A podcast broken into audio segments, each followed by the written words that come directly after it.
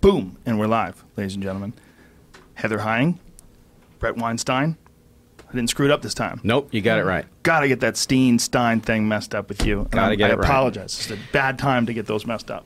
It is. So- thanks for having us. Thank you for being here, both of you. I'm very excited about this conversation. Really excited about it too. A little bit nervous in one way, but but pretty pretty jazzed. Di- Well, I think it's good to be nervous about it. You know, I mean, uh, what we're talking about, folks, uh, what we would like to talk about is. Well, why don't you explain it?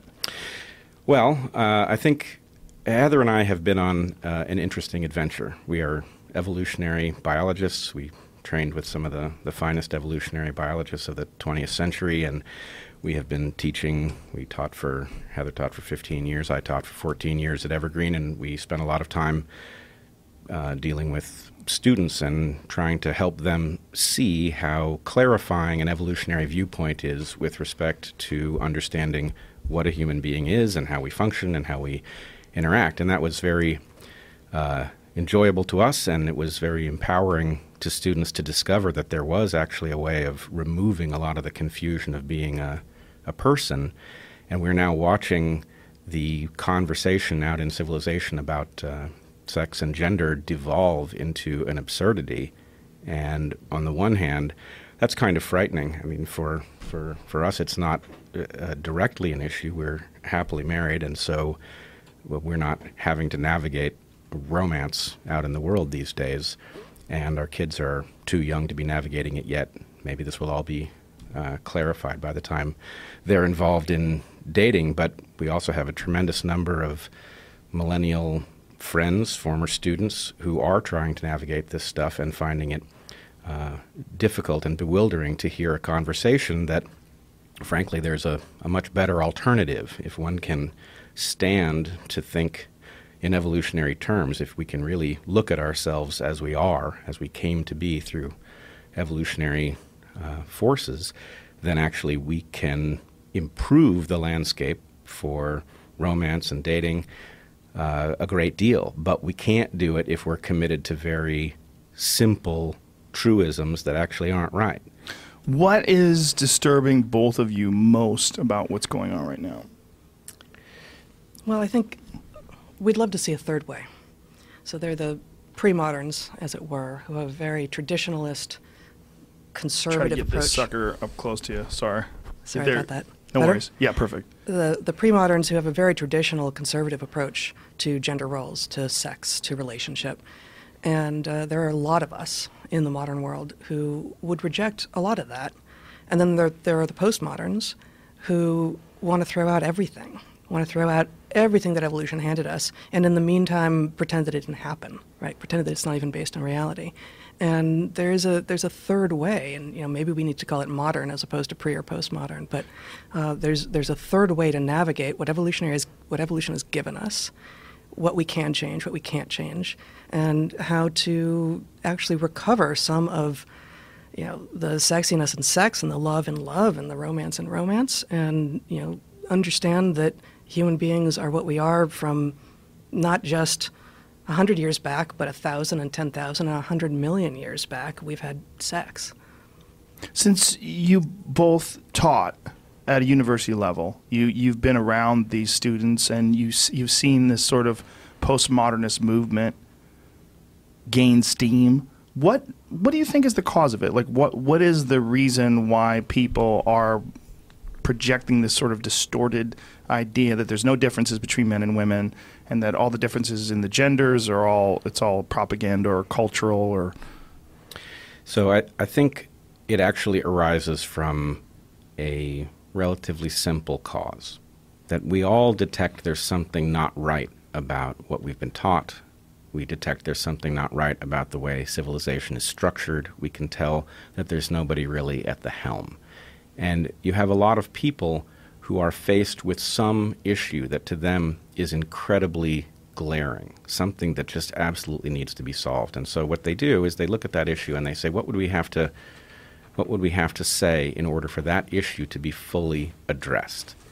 And the problem is that we're dealing with a complex system. And if you optimize for any one solution, you cause a catastrophe across all of the other things that it's connected to. And if you're not focused on those unintended consequences, you tend not to understand why people are resistant to your solution. So, for example, let's deal with the transgender issue.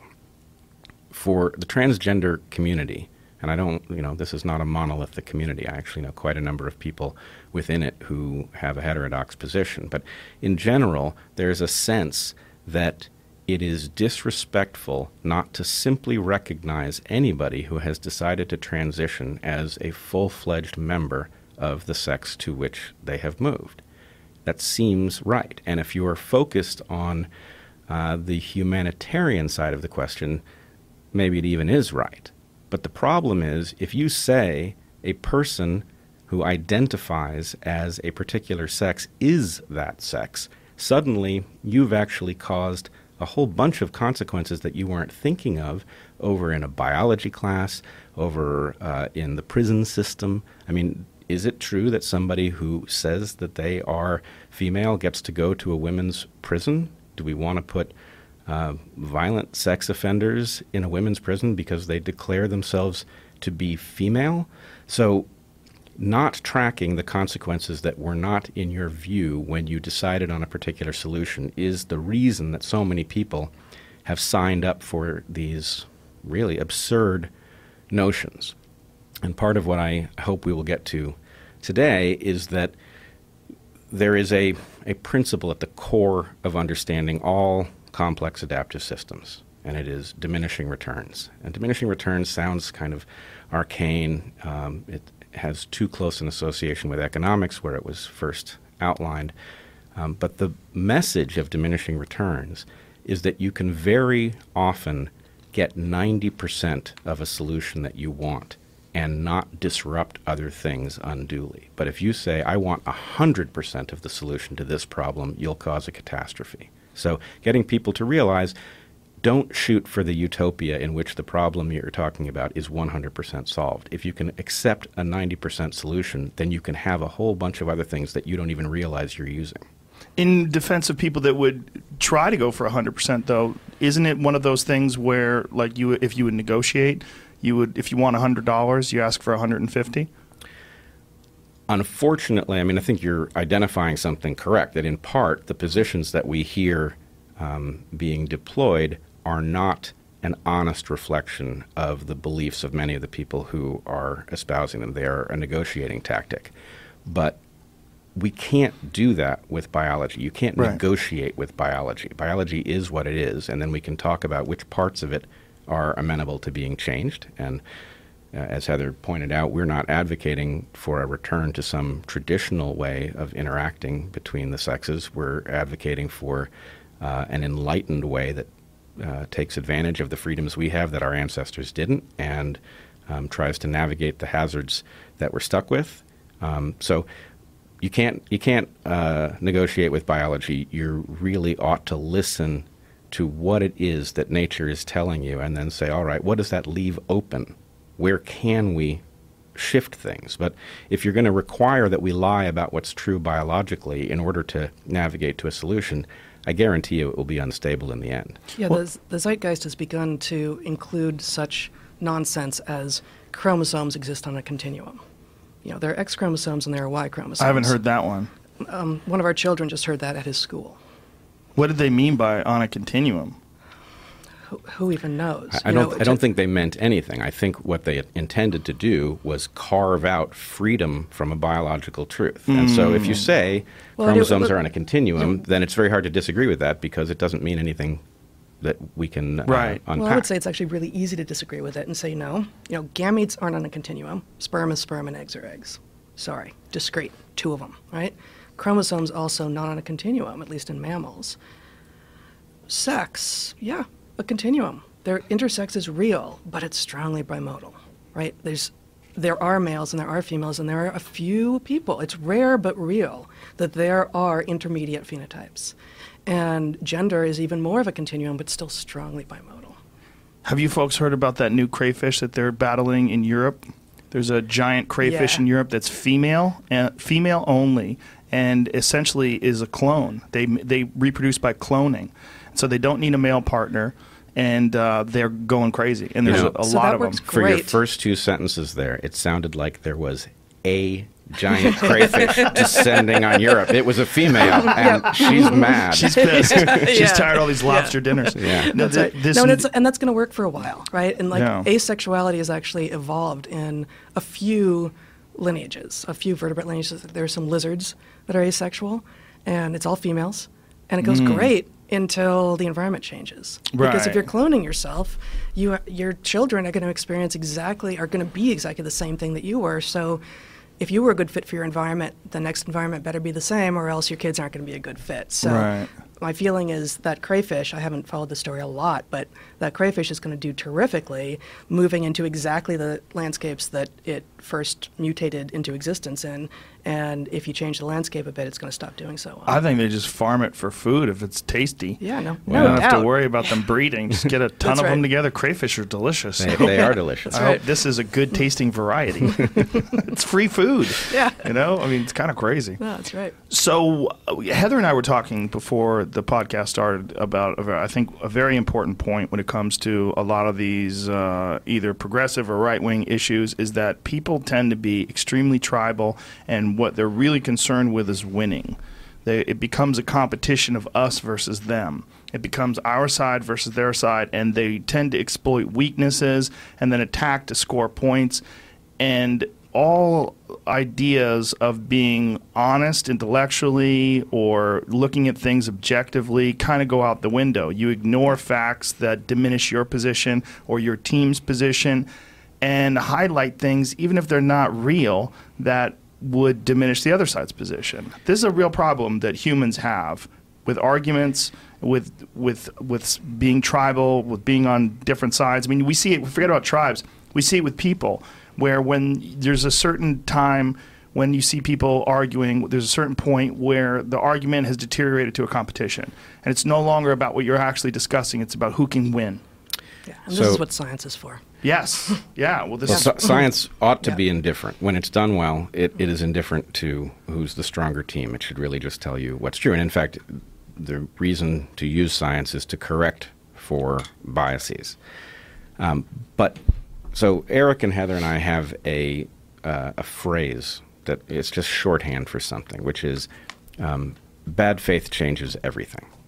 There's a lot you can do in discussion with people with whom you disagree, as long as you are on the same page to a large extent. yes. And what you're describing is what happens when that system breaks down and people perceive themselves as needing to win against the enemy rather than on a team that is trying to navigate to what is true or what is the most desirable outcome uh, with respect to values that we all share or something like that. So, what you're describing is a very common state it is a lower, less capable state than a good faith environment where people who may disagree intensely agree on the basic rules and the desirability of figuring out what's true. And so maybe that's part of what uh, we can do here is try to point to where the good faith conversation can get to that the bad faith conversation is incapable of getting to. The value, really. Yeah, I think that's that's a giant point. It really is, and it's a. I mean, it's really something that I would hope more people would adopt going into the future. Stop connecting yourself to these ideas, and just let these ideas exist on their own and examine them objectively, and rely on science. Rely on actual science to formulate your, your when you're talking about biological issues. And that's when I say science is the answer to this. It's not necessarily that we should accept, no one should accept the findings of science just at, at face value, but a scientific approach is I've got this idea. What would have to be true if that were true? And how can I possibly prove it wrong? And you work harder and harder and harder to prove it wrong. And if you can't, then you have greater and greater and greater confidence that maybe it's right. And so this this is what we don't see in bad faith arguments is no one is trying to prove themselves wrong. And that's I mean that sounds backwards the first time you, you hear it, but if you try to actually demonstrate that your own cherished beliefs are wrong and you can't do it, you have pretty good confidence at the end of that. And there is no actual end, but the longer you've gone, you have pretty good confidence that actually I'm probably seeing something real here. I've asked myself, I've asked my friends, I've asked my enemies, is this thing right? And you know, in an actual formal scientific setting, you do an experiment, you, you run the data, and you, you do the analysis. But is it right or is it not? let's see if I can prove it's not, even though I really think it is. So you It's also really get test. you get something. Uh, there's a bonus that comes with it, which is I don't know what else to say. It's super awesome. Which is if you've tried to take your cherished idea, some hypothesis that you've come up with, and you've tried 16 different ways to show that it's wrong, and you keep failing. Well, every one of those things you did to see whether what you thought was true is actually false now prepares you when somebody now challenges you and they say, Oh, but you haven't thought of this. Well, you have.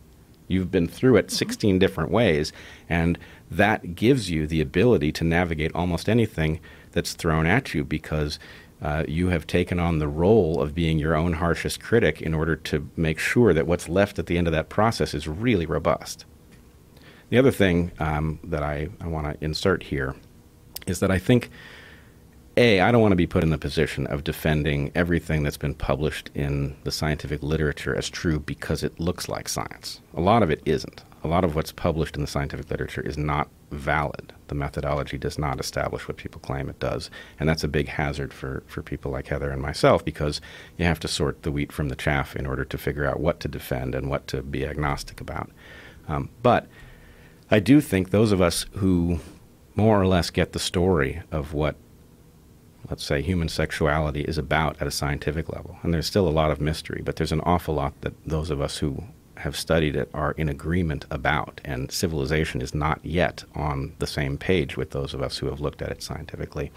One thing we have failed to do, I think, is to articulate what you will get in exchange for signing up for a scientific worldview on this topic. People do not realize that a scientific worldview is actually the thing that empowers you to navigate your own love life in an intelligent way. It will let you. And it's a lot har- more fun than it sounds when you say it that way. Yeah, it, it's well, you know, there, there are all of these famous arguments about unweaving the rainbow, or you know, somebody challenged Feynman that um, he he was the kind of guy who would take apart a flower and destroy its beauty in order to figure out how it worked. And This, Feynman, this is the trope. Science will destroy beauty. right? And it's It not true. No. It's not true. You will get a lot of value. You will waste less of your time on people that you shouldn't be interested in if you understand what game they're playing, even if they don't understand. Where do you think that argument is coming from? The argument that science would destroy beauty. Well, I think there's a way in which the I hate to borrow a chemical analogy here, but there's something called the activation energy of a chemical reaction, which is the energy necessary to get it to happen. And the activation energy for understanding your own self, your sexual self, even, as a product of evolution that is wired in a particular way for particular objectives that may or not be relevant to your conscious person's objective, that that takes a little bit. It doesn't take forever, but you know, if we were teaching a class, it might take three or four weeks full time with one set of students before people who had walked through the door not thinking in those terms at all about uh, their own love life could begin to spot how this actually maps onto what they've experienced and what it suggests they might do differently. So I think the answer to your question is it's not cheap to get through the door. In the end, it's an absolute bargain. What it buys you is so valuable compared to what it costs you to, to learn it. But it doesn't come immediately. It's not like, you know, an aphorism that you can adopt and suddenly your life functions. So what now, it oh, sorry, go ahead. What, what it begins to do as people start to realize the power of an evolutionary take on sex and gender or whatever it is we're talking about is it opens up doors to inquiry and it makes it allows people to make sense of their lives. And then it becomes more beautiful and more powerful and once people have seen how you can use these evolutionary tools and, and the knowledge that evolution, the study of evolution has given us, like male and female are universals. Like male and female have existed for over 100 million years, and everywhere it shows up, it looks really similar. And yes, there are exceptions all over the place. There's amazing ways that, you know, like this crayfish, that you have, you know, a, a sexually reproducing ancestor that's gone asexual, or you have sexual reversal in some species. You have hyenas, which have a, you know, a very strange system going on. Lots and lots of these exceptions, but the the truth underlying them is always the same, and that's freeing. So to actually, me, that's beautiful. Can we try it with the crayfish here? Sure. Um, so, looking at this system, you've got a creature that is capable of going asexual and then spreading very rapidly. We have lots of examples of creatures that do that, right? Like, so for example, dandelions. Dandelions look like a regular old flower, but they're not. Uh, dandelions are what's called apomictic. And apomictic means that they go through um, mitosis instead of meiosis, and they produce a seed that isn't the product of sex. And that seed disperses as if it was the product of sex. And so this does something for dandelions. It allows them to take over a landscape from one individual because it can just spread and spread and spread without having to, to find mates. It's very effective. But what we see in systems like, well, Heather mentioned whiptail lizards. Whiptail lizards, uh, some populations are asexual. And it's, it's a really cool system, actually. I don't know if Jamie wants to bring up a picture of uh, whiptail lizards. But in the asexual populations, females can, I believe they clone themselves, right? Uh, it's, It's more cool. or less, yeah. Um, so they, so the, the reason we're talking about that is there are two different ways they could go about it. They could make two gametes and fuse them, or they can clone themselves. They're effectively Um, clonal. but the uh, you look at that system and you say, well, how can a population abandon sex and be able to tolerate change?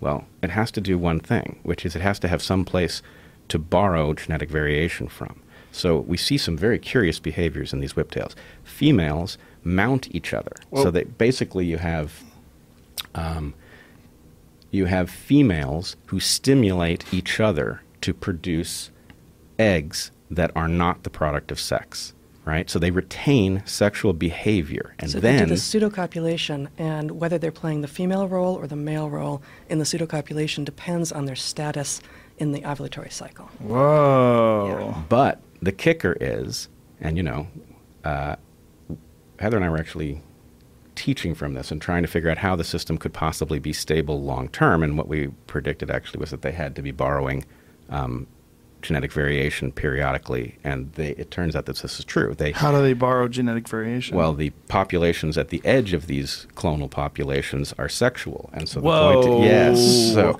and so, wow. That's us in the future. That's what everyone's hoping for.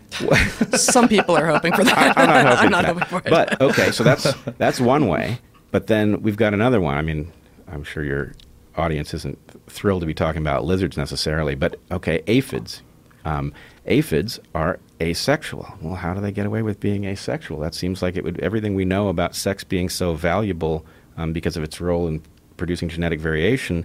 Um, what are the aphids doing? Oh, the aphids are sexual once uh, a season, right? So they're asexual within the season, and at the end of the season, they breed sexually. And so the point is, all of these exceptions are exceptions that prove the rule that the the universality of um, sex in uh, complex animals is um, broken in certain cases, but each case that it's broken has a way of recovering the value of sex. Can I go back to lizards briefly? Sure. Yeah. One more lizard example Komodo dragons, which are the biggest monitor lizards. There is evidence from, I think it's just zoos, uh, that occasionally there's virgin birth. Right? Occasionally, females can produce young without sex. So, occasionally, individuals will go asexual, which, right? Wow. It's And- something that big. That's crazy. That is, it's it's very rare in vertebrates at all, and where it does happen, it tends to be lizards, and it's still pretty rare as far as we know. But really, you know, for the most part, it's it would only be in zoos that we would know for the most part. But the the hypothesis is that this is an adaptation for, and these so these are big swimming lizards that are living on these islands. Um, they're relatively close together. They can swim between these islands. That having arrived at an island where there's none of none else that looks like you, it probably makes sense to clone yourself at that point. And actually, I think they're not clonal; they're parthenogenetic, but it doesn't matter. They don't if if it requires two individuals to make that swim successfully in order to populate a new island, the chances are much lower than if it just takes one. And so you can get sex switched on and off. Wow. Even in Komodo dragons. That's crazy. Well, but it, it isn't. Think about how many times one of these animals must have crossed one of these water barriers and been alone, and where it had an island that it was perfectly ecologically capable of exploiting, it had no way of making offspring. Right? That's a terrible price to pay in Darwinian terms if the solution is, well, let's suspend the requirement of sex for a generation, produce some offspring, and then we can reinstate it. So, really, more than likely, this happens a lot more than we think. And because we assume that sex is the explanation for vertebrates when we see them, when we encounter them in the wild, we don't think, is this individual the result of a, a, clonal event or is this individual the result of sex? We assume sex. And it's only when somebody puts them in a zoo in isolation that we can be 100% certain there is no way this animal got fertilized by another animal. And that's when we start asking the question. But now that we've started to spot these things, we're going to see them more and more frequently because so many animals over evolutionary history have been caught in a situation that was paradise except for the fact that there wasn't a second one. That is incredibly fascinating, though, that they can just switch on and off like that. Well, and, and if you think about it, I mean, monitor lizards are interesting because they are the uh, the people the say they are mo- they are the most mammal-like of, of lizards. yeah, people report, people who work on monitor lizards say you can look into their eyes, and it's a little bit like looking into a dog's eyes. So they've been paying attention too much to lizards. They're crazy. Could be. Those things have dead eyes. Who, who know, well, most lizards do, but the, these animals give you a different impression. But but here's the thing. Yeah, but the point is know. more than geckos, more than whiptails, more than right, other lizards. Right. Yep. Maybe they're um, just bigger. Well, they yeah, and they're well, they're big and long lived. Giving you more information out of that big eyeball. They well, prob- there's there's some little monitor lizards though, and people right. say the same thing about the little ones. But if you think about it, what ought to trigger this switch? Profound loneliness, right? Mm. Profound loneliness would, would cause it. So I don't, you know, it's impossible to say whether um, any lizards, including monitors, have something like loneliness, although in other cases, you know, we, when we look at elephants, we see clear evidence of grief. And we know that mm. elephants didn't get grief from a shared ancestor with us that had grief. They separately evolved grief because their complex uh, social structures require it for the same reason that ours do. So it's not impossible that loneliness might not feel exactly the same to a monitor lizard, but if it had a value to detect how lonely you were and then to trigger a physiological response that there, then kickstarted the ability to be evolutionarily successful, that we would see we would see that kind of thing. So I, I would love to see somebody try to figure out whether there was a cognitive trigger that looked like loneliness in, in monitor lizards that uh, actually caused the switch, and if you could then maybe trigger it. Wow, so like some something that you could actually map in an fMRI or something on the brain, like you could look at their little brain and see loneliness? Sure. I mean, you, hit, you, it hits a certain frequency, and then an egg just starts forming. Something like I mean, you know, there wow. there would be some right. cascade, but yeah, there'd be some perception that I haven't seen another one like me in a very long time. And then it would cause some sort of a shift in behavior. Maybe it would cause searching behavior, and searching wouldn't net any evidence. There's no evidence. You know, you don't necessarily have to see another individual to know that they're around. Um, but anyway, there'd be some cascade of things, and then maybe some uh, uh, neurotransmitter would trigger the release of a hormone that would cause. But it would clearly be limited to females. Uh, in general, yes. although I don't. Go ahead. Be- because the egg can it has all the cytoplasmic material necessary to make another cell, and sperm doesn't. Right. So you know, sperm, sperm and egg are just different, and eggs can't move, and so they're stuck where they are. They have to be found, uh, and um, but they have all the cytoplasm, and sperm really fast but doesn't have any of the material necessary to make a cell. So a sperm can't mature into a zygote unfertilized because it doesn't have mitochondria and endoplasmic reticulum and all the other stuff of a cell. So just they're doing different things, just like male and female are different strategies. Egg and sperm are different strategies. But there are certain animals, certain uh, things that can switch sexes. Yes. Absolutely. Which also, which I mean, organisms can do that? Well, there's lots there's, of reef fish would be the, right a big cluster of them. I've heard about ocean fish. Are there land creatures that do that? There's one frog where there's a little bit of evidence, but it seems it, it, may be an artifact of a, of a zoo setting, effectively, which might mean that it can happen in the wild and we just haven't seen it. But mm. it's well known in reef fish. Like there, there are a lot of species of reef fish uh, that, and it and it goes both ways. So there's, it's called uh, sequential hermaphroditism, where uh, in some species, everyone's born female, And then some transition into males, and in some it's the other way around. You transition from male to female. There's some species where you can go both ways, and it depends on the sex ratio around you and sort of what strategies there aren't enough of. So male and female are strategies, and if you are the most dominant female in a landscape and the male just died, it makes sense to turn into a male so that you can now fertilize all those females. But they're also so that's the sequential, you know, where one individual will transition um, between sexes. But there are also cases like uh, turtles where there's no chromosomal sex determination, and the sex is effectively chosen by the environmental conditions, by temperature in the nest. And so one individual lives its entire life within a sex, but that sex was not dictated when the egg was laid, it was dictated by the environment the egg uh, matured in. Isn't in that fact, the case with crocodiles as well? crocodiles, and in fact, most most every vertebrate that we know, except for mammals and birds. And in mammals and birds, it's a different evolution of genetic sex determination. So, most lizards, snakes, frogs, crocodiles, turtles, um, teleost fish have some kind of environmental sex determination. And actually, as long as we're going down this road, I promise you there's someplace cool to go with humans. This is here. cool already. okay, good.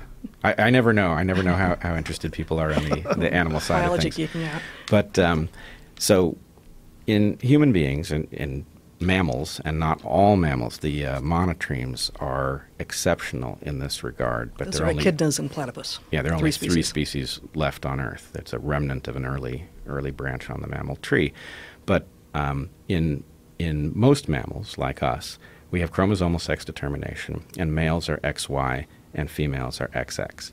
In birds, the situation is exactly reversed, as it is in butterflies. So what that tells you is that to the So extent by, that by reverse, what Bret means is, and we just use different letters just so as not to be confused, males are so-called homogametic or WW, whereas in, in mammals, females are homogametic XX, and in birds, males are homogametic WW, and females are WZ, which means that female birds can't clone themselves um, as the, the way that, say, a Komodo dragon could.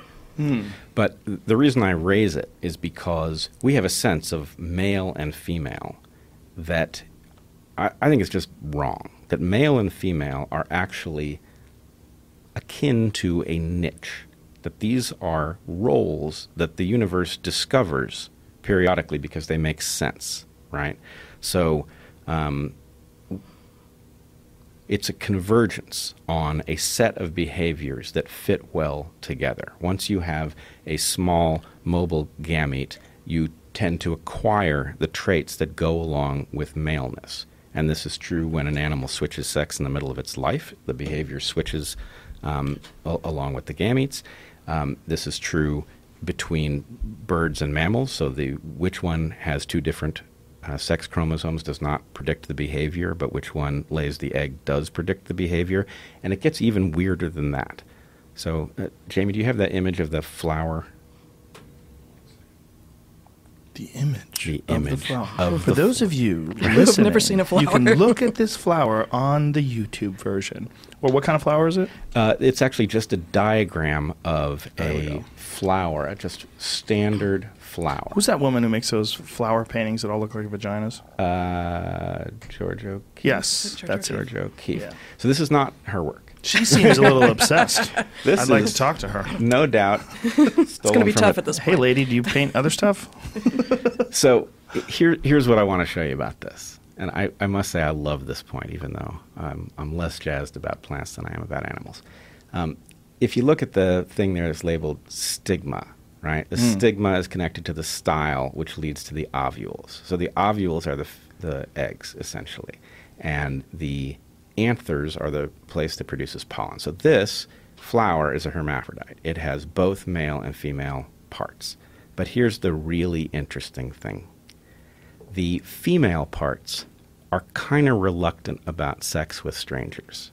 The male parts are really enthusiastic about it, right? Really? Yes. So those pollen grains will try to fertilize anything they land on. But that long style is basically a test that the female part of the plant exposes any pollen grain to. The pollen grain has to grow a pollen tube down that long style in order to get to the eggs. In other words, that flower, the female parts, are coy and the male parts are a bit randy.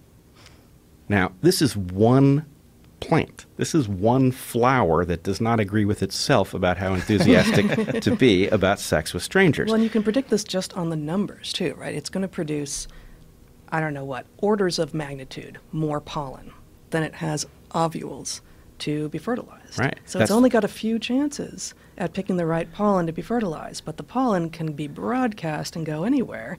And if it's successful and it's not that successful, it's still okay. It's still kind of a win. So the payoff for putting up with talking about plants here is that you realize there's something in the universe that even when it's building a plant, which is really not like an animal, even when it's building a plant and we look at it and we say, ah, these are the boy parts and those are the girl parts, they actually have some analogy to males and females amongst animals where we can spot the behavior easily. And that that is mind blowing because you correct me if I'm wrong here, but the common ancestor between these plants, these land plants that have uh, pollen and ovules like this, and animals that have eggs and sperm, the common ancestor is a single celled photosynthetic ocean creature, a single cell creature. It's not. think a, so. It's not sure. not a common. It's not. Um, it's not a complex creature. So what that means is that two totally different clades that are built around totally different rules. At the point they get around to spitting out something that looks like two sexes, it recovers some of the things that we as human beings are familiar with from Shakespeare, right? The, the point about male and female is so general that it even covers plants. And then, okay, that's true. And then we have fungi, which break every single rule. They don't look anything like this. They do have stuff that we would regard as different sexes, but they can have like 50, I think there are even hundreds of mating types in some species of fungi. So it's not that the universe says this is the only way to organize a creature, but it does say this is the way a creature will be organized if certain things are true, like there's something egg like and something sperm like. So that's very powerful when we're reaching into biology and we're saying male and female are patterns of behavior that tend to be associated with certain types of gametes. When you have two gamete types, something called anisogamy, you will have two sexes. And those sexes will follow rules that we see over and over and over again, repeated. Plants, animals.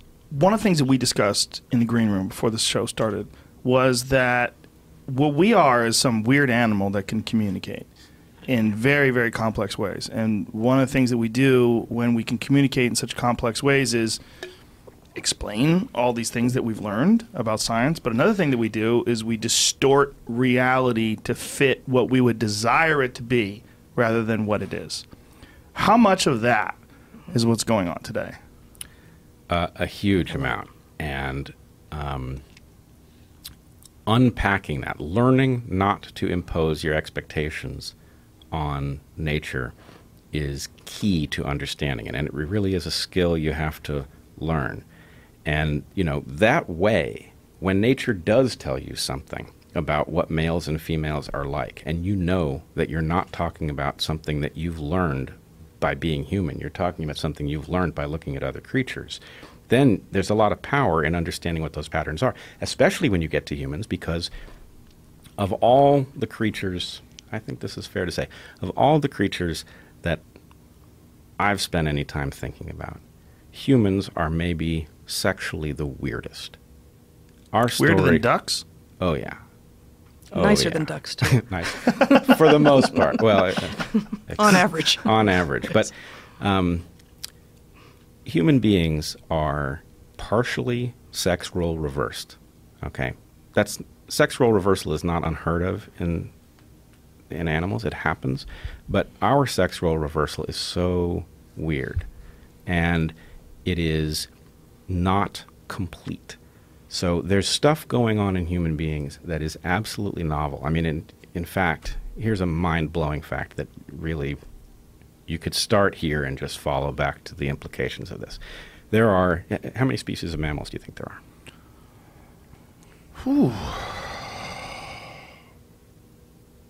Half a million No, no, no, no. You're way off. 30 uh, there are 30 and then a few more. There are uh, there are about 4,000. That's thou- it? 5,000 Well- now, we think. Closer Really? Five. Well, I still think it's 4,000. Wow. Okay, well, this is going to mess me up because I don't know how to work back from 5,000. I don't know which clade has grown. But yeah, we've got about 5,000 species the, of ratio, mammals. the ratios are pretty consistent still. They're pretty if- if consistent. so going- half of them are rodents. A quarter of them are bats. That one, I, I studied bats in, in graduate school. That was my thing. People never expect that a quarter of all mammal species are bats. That's But pretty crazy. Anyway, we got They've never been to Austin. four, four to 5,000 species of these things. Human beings are the only one of those mammal species in which breasts remain enlarged when not lactating. I find that fact absolutely remarkable. You have Hmm. you have four to five thousand species of lactating animals, and in human beings, breasts have been made persistent when not lactating, and in sexual interactions, they've obviously become a signal, and we know more or less what they are a signal of. They are a signal of um, having the resources to produce a baby, which doesn't it doesn't uh, register with us as important as it it should. It's much more important to our ancestors. It was a vital characteristic because most of the time, females were either pregnant, they were feeding a baby and therefore not fertile. They were starving and therefore not fertile. And so a fertile female who is essentially advertising that she has the resources to produce a viable offspring is a a rare commodity. I mean, I hate to talk in those terms. I, I, I mean nothing normative by it. I'm just simply describing it in sort of as if I was an alien looking down on people in, in their evolutionary history. But the fact that that signal finds itself um, utilized in the way that it does on the internet tells us where we are. We, you know what I'm saying? So one of the other things Oh. that is unique about humans, at least with regard to our most recent ancestors, the other primates, is that we have concealed ovulation. So you can't tell when a woman is fertile, whereas you can tell when a baboon is fertile, or a hmm. vervet monkey, or a chimp. You've got sexual swellings and other indicators of fertility. How do those lizards find out? I don't know. Because if they determine like which female Um, plays well, the Yeah, stimulation role in the ovulation it's, cycle, It's probably going to be chemical, so some kind of Scent. smell, pheromone, scent thing. vomeronasal, some lard. that- Yeah. so you, you see reptiles putting out their tongue. Um, what they're doing is they're picking up large molecules that don't volatilize, and then they are touching a, an organ that they have that's connected to their brains to detect a kind of chemical signal that, weirdly enough, I, I don't know how true this story is going to end up being. Probably true, but I have a little trepidation about it. There's a uh, an organ that detects these large molecules, the vomeronasal organ, and it's like having another sense of smell that we just don't, we can't intuit what it would be like because we we don't have it. But we actually do have remnants of the organ. It's just not plugged in. Yeah, the story is humans have it, but it's not. It's not connected up. Yeah, I will not be How not connected up it is is something that we're not totally Yeah. confident of. I won't be surprised if it turns out to be uh, important in some way we didn't know, Yeah. the way tonsils or the appendix have turned out to have values that we should have guessed. But but so humans have these you know persistent, constant sexual signals in the form of breasts, among other things, and then also have obscured when we are and are not fertile. And so more than any other primates, humans have basically constant sexual availability, constant sexual interest, and yes, there are ebbs and flows and such. But but female humans, more than female chimps or baboons or any other primates, are interested in sex more reliably across their ovulatory cycle than than any of these other primates. Yes, let's unpack that a little bit. So, in human beings, um, ovulation is concealed so that it is not clear when a female is fertile. It is concealed from the female herself. Now, that always gets pushback if you say that in a room full of students Yeah, because people always say, "I know." I know, but the truth is, women do not know reliably. You can do things like monitor temperature and you can get a much better sense. But With, it with is novel tools, right, that no one had until 50 years ago at the most. can any woman feel it in her body, or Um, is that maybe, but Some women claim to be able to, and, and there may be some self knowledge possible there. Some people There- also claim to be able to pick lottery tickets. Right. Lot I can pick them, on. just exactly. not winning ones. Right. You know? I, I'm Um, not prepared to say that that never happens. Okay. Right, but the the interesting fact is that this, when a woman is fertile, does not have to be obscure to the woman at all. Evolution appears to have taken that piece of information away. A baboon would know when it was fertile, and it would alter its behavior. A female But so human, would all the baboon boys know Right. when she was fertile. Do you think that's because over time people have discerned, I mean, over the course of evolution, people have discerned that having a child also is partially a burden. And so maybe more intelligent creatures, as humans got more and more intelligent, they said, well, it seems like a little inconvenient to have a child. Whereas a baboon would not think that way and not contemplate the future. So there was some sort of evolutionary advantage for it to be concealed in humans and for outright displays of sexuality to be prominent I- throughout their entire life. I suspect the answer is a whole lot more horrible than that. Really? Yeah. Um, I suspect, yeah, absolutely horrible. Mm. Which is that to the extent that a woman knows when she is fertile, she actually may be vulnerable. In other words, to the extent that Vulnerable sexual, to coercive sex. yeah. Oh, so the- vulnerable to rape. Yeah. So that if a woman was outright signaling that she was ovulating, that she would be more likely to be raped by other humans. Oh, I think there's no question about that. Um, Hmm. So, in in a sense, um, hiding this information from everybody appears to be an evolutionary solution to a problem. I don't think we can name it exactly because so much is obscure about our recent ancestors. You know, we only have bones. Nothing else fossilizes, and that doesn't, you know, the behavior doesn't fossilize. So there's a lot we can't say. Um, but it is interesting, arriving at the present, we have modern women, and we can say it is interesting that evolution has robbed women themselves of a piece of information that one would initially think would be so valuable that it would be prominent. For it to be obscure at all is fascinating. So, the other thing that Heather mentioned, which I think belongs front and center in this conversation, is having sex for pleasure rather than reproductive purposes. So, And we're not the only ones to do that. There know, are- dolphins, others. There are a Um, few, but it's rare. It's very rare. There are a few other species that appear to do this, and they don't appear to do it the way humans do. I'm not, uh, is a dolphin example? Is it year round? Do you know? I don't remember. So anyway, the idea that sex in human beings has taken on these other important roles in pair bonding, for example, um, is very special. And the fact that it continues after menopause, I mean, menopause itself is special. Menopause, the idea that that's not your reproductive apparatus failing due to age. That is your reproductive apparatus deciding to shut down because you've moved into a new phase. Basically, you've moved into the grandma phase. And the grandma phase is essential in humans, where it is not essential in almost any other creature. I think Elephants occasionally. and orcas. I believe orcas also have that pattern. But um, but anyway, all of these things are so different about humans, and they have so much to do with sex that having a mind-numbing conversation about sexual signals uh, in modern times is it's actually just kind of painful to listen to it because you want all of these pieces of information on the table so that at the point we get to the discussion about what what do we do about modernity that we are not you know playing with toys. We're actually talking about the real stuff. This modernity, I mean, the way human beings represent sexuality or the way sexuality is represented, um, what's wrong with it? Like, what, what, are the, what are the key things that stand out as an evolutionary biologist? Um, well, let me try an experiment with you. This is Okay. this is. Uh, I'm concerned this isn't going to work, but I hope I hope it does. Even if it doesn't work, it'll work. Okay. Um, I, w- I would like to try an experiment with you as a a red-blooded male. Okay.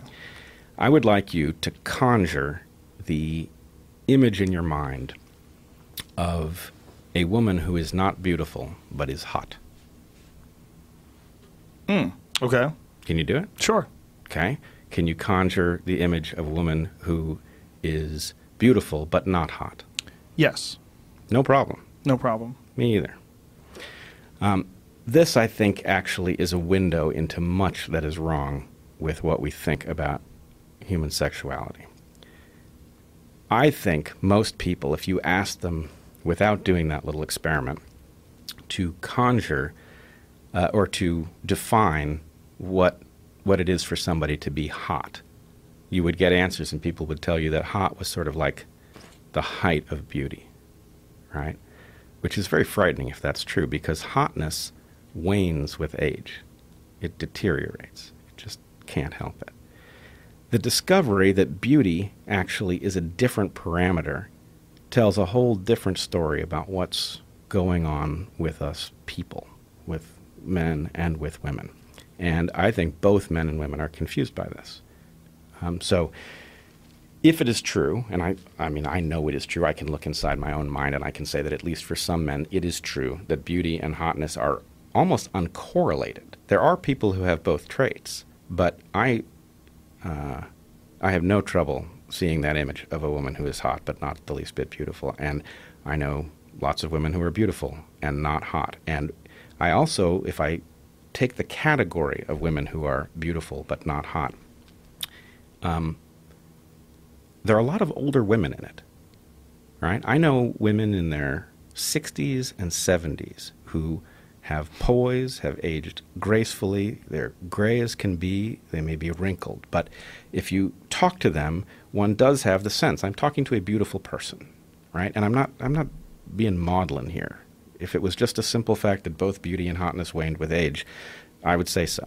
But it is not the case. So what's going on? Why do we have these two categories? And why do we assume? I mean, if you look at advertising, you will get the message that hotness is where it's at, right? Hotness is the thing. It's the only standard possible. It's the only standard. And so w- women are aspiring to it, and then they're fighting it as it wanes and all of this. And um, here, here's what I suspect is up. Because males are males, they have I want to say they have two reproductive strategies. Really, they have three reproductive strategies, and one of them is uh, so awful that it's really just unpleasant to even enter it into the discussion. But You're two- talking about rape. Yep. Yeah. Yeah. So the first reproductive strategy that men have, the one that would generally have succeeded, and uh, by the way, we can talk about monogamy versus polyamory and all of that at some point, but uh, I'm not saying anything that is inherent. It's not inherently about monogamy. The way males have typically reproduced is they have invested in their offspring and the mothers of their offspring. That's the go to mechanism for reproducing as a human. Why? Because human babies are so needy that one person trying to raise them on their own is hobbled by just the sheer difficulty of trying to manage an infant and a toddler while trying to accomplish the other things of being a person. So, let me just add here that the idea that monogamy has been ubiquitous throughout human history is not completely accepted, uh, but that there is good evidence for it on a lot of fronts. And one of the points against it is that we remain somewhat sexually dimorphic. That men are, on average, a bit taller, a bit more mus, you know, much more muscular, um, but that we are so much less sexually dimorphic than even our ancestors, um, bef- you know, in more recent times than when we were we shared a re- more recent common ancestors with chimps, that we are moving towards a more monogamous situation. So just I think I think you said something that was unclear at the beginning.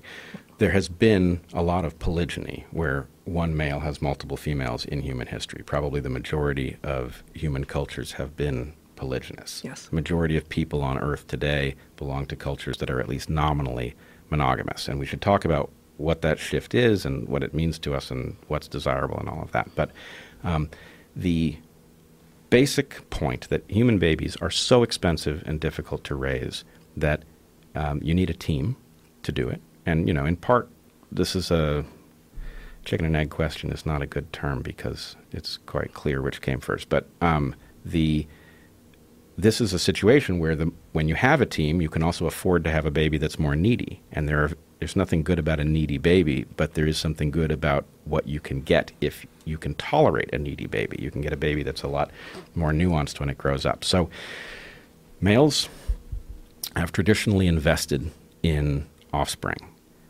Um, but a male who is investing in their offspring, should they happen on an opportunity in which a female who is fertile and capable of producing an offspring does not require commitment from them in order to have sex, that's an evolutionary bargain.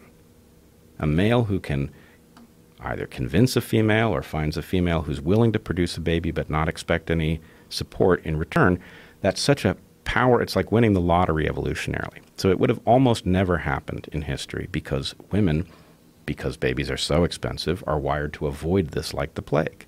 You don't want to get stuck raising a baby on your own if you could, through committing to somebody, get a partner in raising an offspring. So, how does birth control factor into that? Well, we'll get there in a second, but let's just get the two strategies okay. on the table. Males, in general, have succeeded reproductively by investing in their offspring and their offspring's mothers. When they have the opportunity to produce offspring with no commitment, they have a hard time resisting that opportunity because it's such an evolutionary win. But that doesn't mean it would have been very common in history because females would avoid it. So, my so can't look away from hot is about that second strategy.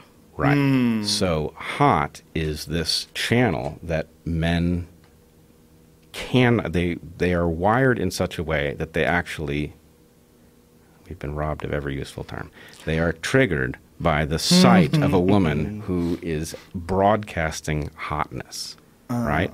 And um, so anyway, the the thing that I think is most important about this is we now live in a culture where we have uh, advertisers essentially creating a kind of insecurity because insecurity causes people to spend money they otherwise wouldn't. That insecurity has women trying to capture male attention by broadcasting hotness, which of course works because men have a hard time ignoring hotness. But what I think women often don't understand is that getting a man's attention by broadcasting hotness has him in the frame of mind of the second reproductive strategy, and it is actually counterproductive to getting his attention for the first reproductive strategy because men um, have historically, this is, by the way, this is where I'm going to get in huge trouble with people because this is going to sound like an accusation.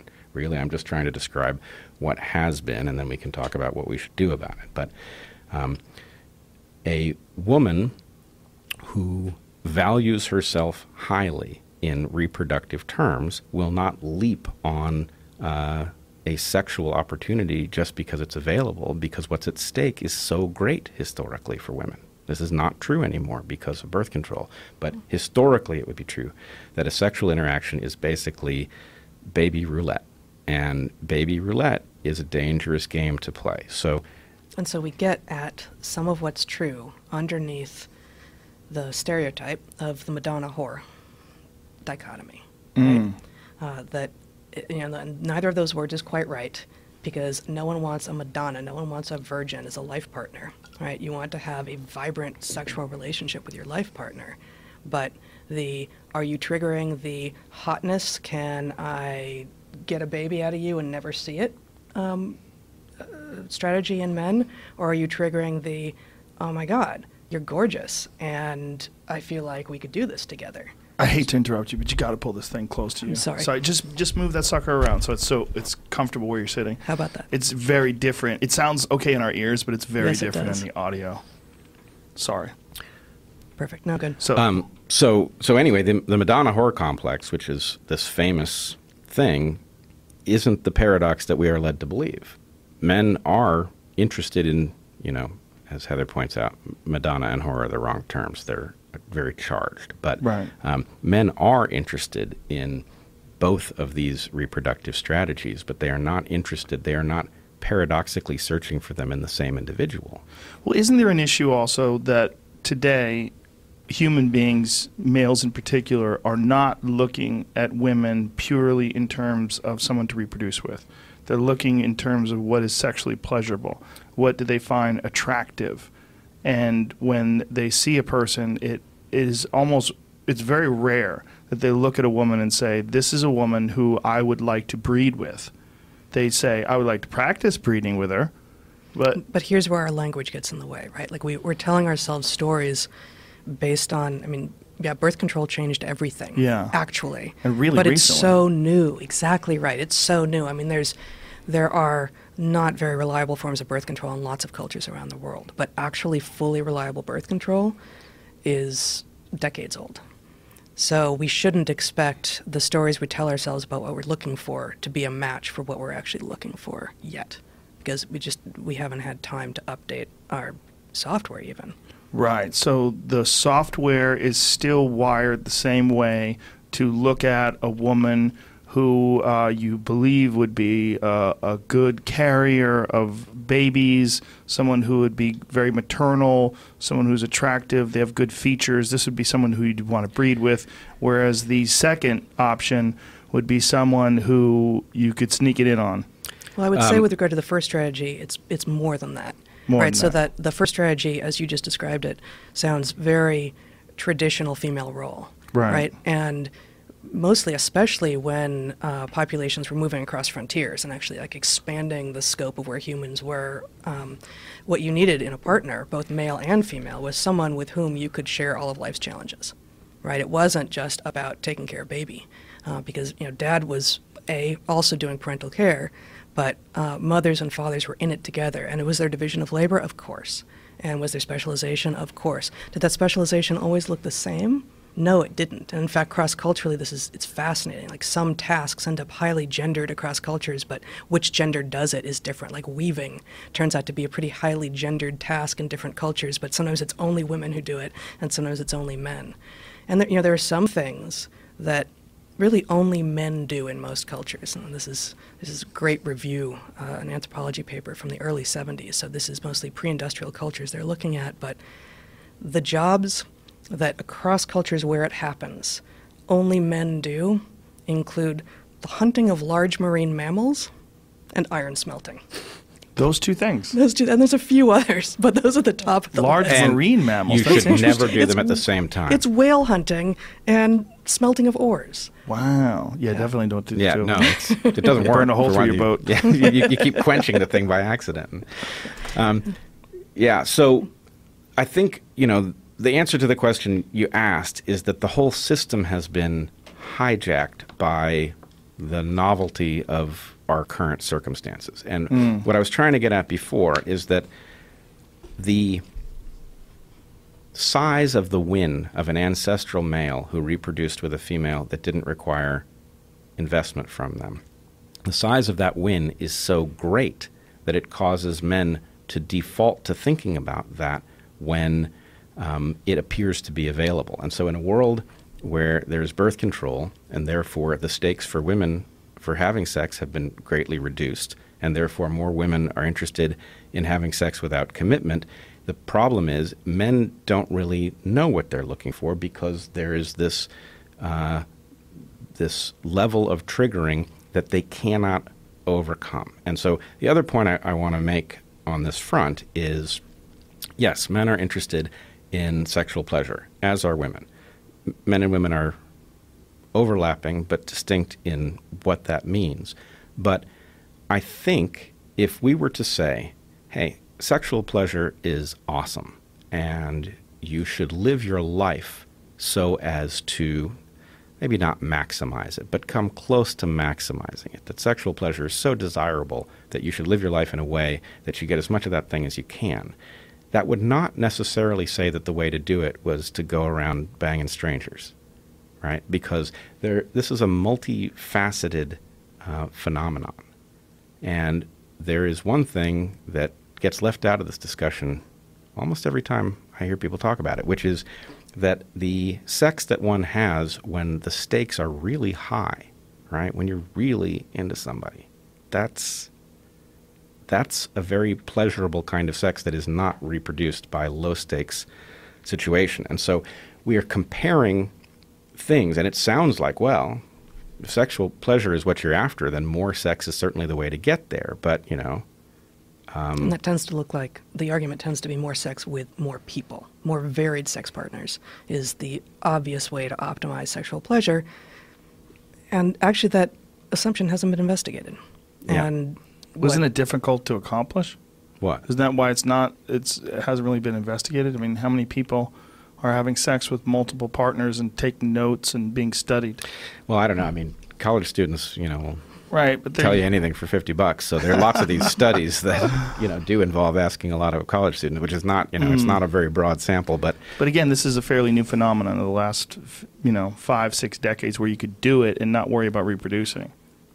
Well, Yeah. so the question really is if we step back from uh, our own lives and we say, what, what would the rules be if I wanted to maximize uh, this set of things? If I wanted to get these values out of my life, how would I alter my behavior?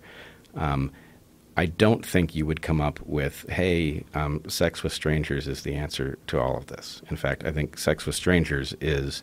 Um, it's pretty low grade in terms of what it delivers. So, So there are some cultures that encourage uh, a lot of early fooling around between between individuals, and it's considered low stakes, and it stops at some point. And that's that's one thing that what's going on in modern American culture is there's no end point. It's just considered a good. Uh, that more sex with more strangers is inherently going to result in more pleasure, and therefore, if we're actually interested in sexual pleasure, that's what we should be doing. and if you if you look at um, cultures that have taken sexual pleasure seriously, if you look at like tantric sex, right, it isn't about sex with strangers. It's about cultivating a sexual relationship that increases sexual pleasure to an extreme height that you won't reach if you aren't careful in architecting it. So, in other words, it's about delayed gratification. I mean, really, that's the missing uh, idea here: is that delayed gratification is actually a strong contributor to sexual pleasure. Isn't this sex with strangers thing attractive because it's difficult to accomplish? Is that part of it? Well, I Is mean, that it's- first it's- of all, It's I- I'm difficult a- to accomplish for men, but not very difficult to accomplish for women. Right. So it and not that attractive to women. Not nearly as attractive to women as it is to men. for Right, women are being reasons. told that it should be attractive to Mm, us, right? Sex and the City. right, very, very much so. Yeah, and it's Yeah. because it's imagined that symmetry is equality, Okay. right? And that's and that's. I mean, I think that's maybe one of the main things we're pushing back against here is Mm. that we are not making the claim that one sex is better than the other, but the idea that we are identical is absurd on its face. Well, in our culture today, one of the things that is a, big standout as being very novel is social media. This is a completely new thing. And this social media also being used to attract sex partners is a very new thing. I mean, I had a whole bit in my last act, uh, my, my last Netflix special, about some girl who lives in Florida who has nine, she probably has nine billion people on her Instagram now. She had 9 million followers, and all she does is take pictures of her ass. And I was saying, science needs to study her because this is a new type of human being. We don't know anything about her, what she, she it has nothing to do with what she says, it has nothing to do with what she's accomplished in life. It literally is about people focusing on her ass. So This is why is she why is she doing it? There's a there's an She's getting attention. But she's if getting attention. I'm sure there's an economic be- uh, benefit to it too, but that came later. The attention came first. She didn't embark on this journey like going, I know what I'll do. I'm going to figure out how to make money off my ass. She Because decided every she, girl comes of age and discovers that that's an asset, whether you want it to be Mm. Yes. or not. Right. That now I'm being looked at. How am I going to play it? right, And but some number of people play it. Well, and but but again, I, so there is what I would call a two-way failure of empathy. So if you'll give me a, a little a little leash here, we empathize with another individual by using our own minds and whatever it is that we have as the content of our minds, and then we run the data of somebody else's situation through our minds, and we say, how would I feel in that situation? And in general, this works really well if you share circuitry with somebody. And it works not so well where your circuitry is different. So there are lots of places where males and females who grew up, Heather and I both grew up in LA. There's a certain amount of stuff that we can intuit about what the other would think about something just based on the fact that we grew up in the same period in the same place. Um, but males and females, there there's a place where we top out and we can't understand what the other is is experiencing because it is very unlike what we would experience. So, for example, if uh, if you were walking down the street, let's say before you were a well-known guy, okay, you're an anonymous guy walking down the street, and imagine that there's a group of women talking somewhere, and uh, you walk by, and they're like, "Look at that! That's one fine hunk of man." How do you feel? Uh, yeah. Woo! You feel pretty good. Well, I don't feel threatened. That's You the certainly don't feel- The but- difference between a man experiencing that with women is I'm not going to get gang raped. yeah, but do you feel good? Yeah, Yeah, sure. of course you would, right? Of course. You feel So- complimented. Right, but the, the, it's very different with the opposite sex because there's no threat. Uh, it's very different for the with the opposite sex. Not only because let's neutralize the threat Okay. part of it, Wh- Which is, I mean, it's it's huge It's for sure. But there's other stuff going on too. but here's the part that I think men don't intuit until somebody points it out to them. Because men have two different reproductive strategies, and one of them is about long-term investment, and the other one is about have sex with them, impregnate them, and never see them again. When a man whistles at a woman, right, and he compliments essentially how hot she looks, he is essentially offering to stick her with a child that will then be her responsibility for the better part of two decades. That's not a very nice compliment, right? Well, that's a weird way of looking at it. I, s- I bel- I agree with you, but I, I see exactly where you're going with that. But man, I never thought about it that way before, and I don't think most people have either. Well, th- this is my point, though. It's right in front of us. Hmm. But there's, I mean, there's should a- another thing too that um, so you've just identified, you know, a single guy catcalling, maybe right, but a woman walking past a construction site and getting five, six, seven guys whistling. Who are those calls for? Not necessarily for her. It's communication between the men. Yeah, it's Right? they're they're signaling that they're not gay. There's yeah, they're signaling to each other. Hey, did you see that? I saw that. I'm into that. And Yeah. I mean, that's it's a yes, it's a total objectification, and it renders the woman involved who is you know receiving this thing as almost a non-entity. But it feels totally personal, and yet it's not necessarily about the woman. And so you know all the discussion of oh my god, these catcalls are are awful, and it's just it's a pain in the ass to walk down the street and have to deal with it for a young woman. It's Yeah. true, but it's also ignoring the fact of it being communication between men. And you know, should they stop? Probably, but um, but it's not just about male female communication. It's male male competition as well. That Well- type of communication, though, only occurs if you've been raised poorly, you don't have any sisters, or you don't have any daughters. And if you if you have all those things, you're some kind of a monster. Like if you have a mother that you love and a sister that you love, and if you have daughters and you still cat call at some woman walking down the street, there's something really wrong with you. Oh, but so um, in when this I was day. Oh, I, I think it's it's very very wrong. But It doesn't is- work. It is also so common. yeah, I don't.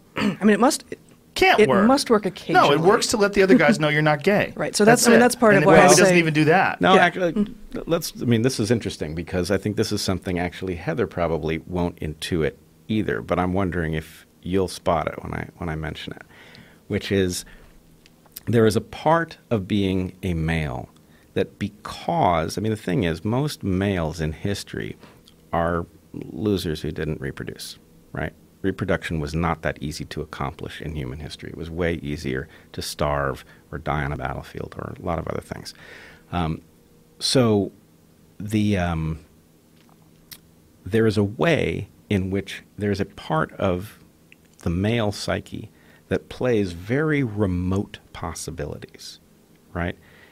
And you know, it's weird if you're talking about being in a city and construction workers sitting on a girder whistling at somebody walking by. If we calculate the chances that any one of them end up actually in a conversation with her, the chances are pretty low. But if you imagine that those guys are actually acting from a mind that evolved in much smaller circumstances, a small town where everybody knew everybody, and so whatever it is in their mind that causes them to have these interactions would have been much more likely there would be later interactions with the same person. And so I think that a male that is not thinking carefully about what they are doing ends up, you know, flirting with and basically building a rapport that is about some future potential that's almost certain never to be realized. But it makes sense to cultivate because, you know, if you cultivate a thousand tiny little potentials and almost all of them go bust, but occasionally one works out, that's a win. So the point is the cost is small. Um, and you know, you never know. The woman who gets catcalled might um, I can't even imagine the circumstance, but uh, Yeah, that hole you never know is like just dig a hole in the middle of the street. You might find gold. I Um, mean, Yeah, it seems like a Hail Mary, but Yeah. sometimes Hail Marys work. Yeah, I yeah, thi- I think must that's- have that's the right- happened Yeah. sometime in history. But if you had to look at the numbers, it'd probably be pretty staggering. yeah, low. but okay. So I mean, as, as long as we're in this territory, yes, it must have happened in history. But so many things that were very remote uh, contingencies in history have apparently produced offspring, like um, you know the uh, apparent tendency of people being hung to orgasm. Right? What is that? That is likely to be the body taking one last shot. There's no point. There's no This way. is a new one on me. You, you you're think that talking that about ever autoerotic resulted? asphyxiation. Is that what you're talking about? Well, actually, I wasn't talking about that, but it's a better example. It shows you that there's some part. Being hung? What do you mean then? I mean, He's being, talking about actual actually, I- execution. I think grammatically, I mean being hanged. Right, being hanged. Yeah, I'm so so confused. So, So, I, they, I had to be a little get careful orgasms because I, I when they I'm, die. I'm working from anecdote here. I have read that, I, but I don't know of any. How many people are checking the underwear? People just got hung. Jeez. But my point would be what has to be true in order for such a pattern to evolve? So let's take autoerotic Well, it's, it's, asphyxiation. it's as- dandelion strategy. I mean, is, is what you're arguing basically. This is, um, you know, dandelions who go to seed as after you pick them and spread their seeds, right? Like, is that going to work? last ditch efforts at reproduction. Last ditch Hail efforts at reproduction. Hail Marys. And so the point is, I think this is probably not obvious unless you're used to thinking evolutionarily. But in order for a pattern to occur where some entity releases sexual propagules on death, in order for that to evolve, it has to have worked enough times for that pattern to have accumulated. And so if autoerotic asphyxiation is the result of people tapping into that thing and you know traversing a landscape near death in order to increase sexual pleasure what that suggests is that that landscape near death has actually had a certain amount of reproduction happen in it that has resulted in this circuitry being present Can you imagine a scenario? And can you imagine a scenario where that trait would be passed down to the offspring? Uh, I can imagine that. I mean, let's let's do it the other way. Um, people have had a lot of sex over evolutionary history. A lot of bad things have happened to people over evolutionary history. Every so often, those two things intersect, right? Um, in other words, every so often, the catastrophe, the enemy spills over the wall, whatever it is. And so, I, I don't know. Um, I, I don't know what the pattern would be. It may simply be that jeopardy is the key factor. And actually, jeopardy would be expected to happen an awful lot. Um, so, for example, to the extent that, um, and in fact, we see a lot of this stuff in primates where there's a question about how public um, the sexual interaction between two individuals amongst chimps is, for example. So, uh, when two chimps are having sex, if the male chimp is not the dominant male, he has everything to lose in being discovered. They And hide in the bushes. Right, they hide, and so then the question is: Is the female advertising that they are having sex by making noises that make it visible? In which case, that creates jeopardy. So there's a whole landscape of uh, stuff that has happened in evolutionary history, both with humans, with pre-humans, with uh, apes. Uh, you Other non-human uh, animals. I've heard that argued as well about women with very loud moaning of pleasure that they're really trying to attract other males. Uh, I think that That was in Sex at Dawn. Um, Well, I Chris would, Ryan's I would be super cautious about Sex at Dawn as a book. That particular finding, I think, is probably right why would you be cautious about Sex at Dawn as a book? uh, because the the book is, I believe, quite cherry picked in order to produce a particular what I regard as a false sophistication about human sexual behavior. It makes us out to be wantonly promiscuous across time in a way that doesn't seem to actually fit with a more careful reading of what we are. How dare you, Chris Ryan? How dare you? Well, I don't know. I don't know. I don't know who's right. Let's put it this way that book is a pretty good strategy for getting people to go to bed with you and feel sophisticated about it. Ooh. Hmm. We'll leave that there. um. So the chimps hiding in the bushes, the uh, beta chimps, as it were, the males would have to hide their sexuality from the alphas because the bigger, stronger males would probably take the mate from them, and then their likelihood of reproducing, whoops, would be greatly diminished. Oh, yeah, and Yeah, they would be punished for And it. And they're going to get cuffed too. Yeah, Right. they're going to get cuffed or, or more. Cuffed. That's an interesting. what is cuffed? Like Uh, they- hit? Yeah. That's they- a funny way of describing it. Cuffed. well, there we are. Yeah, we get stuck there. Yeah, we get stuck Um, and cuffed. Sorry. Sorry, my, my apologies. I, I mean, I should know what that means. I- I've heard it before, but it's now. Um, what out of all this can we unpack um, about the way we're interpreting what's acceptable and not acceptable about male and female interaction in 2018? Yeah. Well, I mean, we're Because it seems to be getting redefined, right? yeah, and it's a hot mess. Yeah. It's, um, What's wrong with it as a like as a biologist, as a, a person who understands humans? Yeah. Um, let's let's go to Me Too.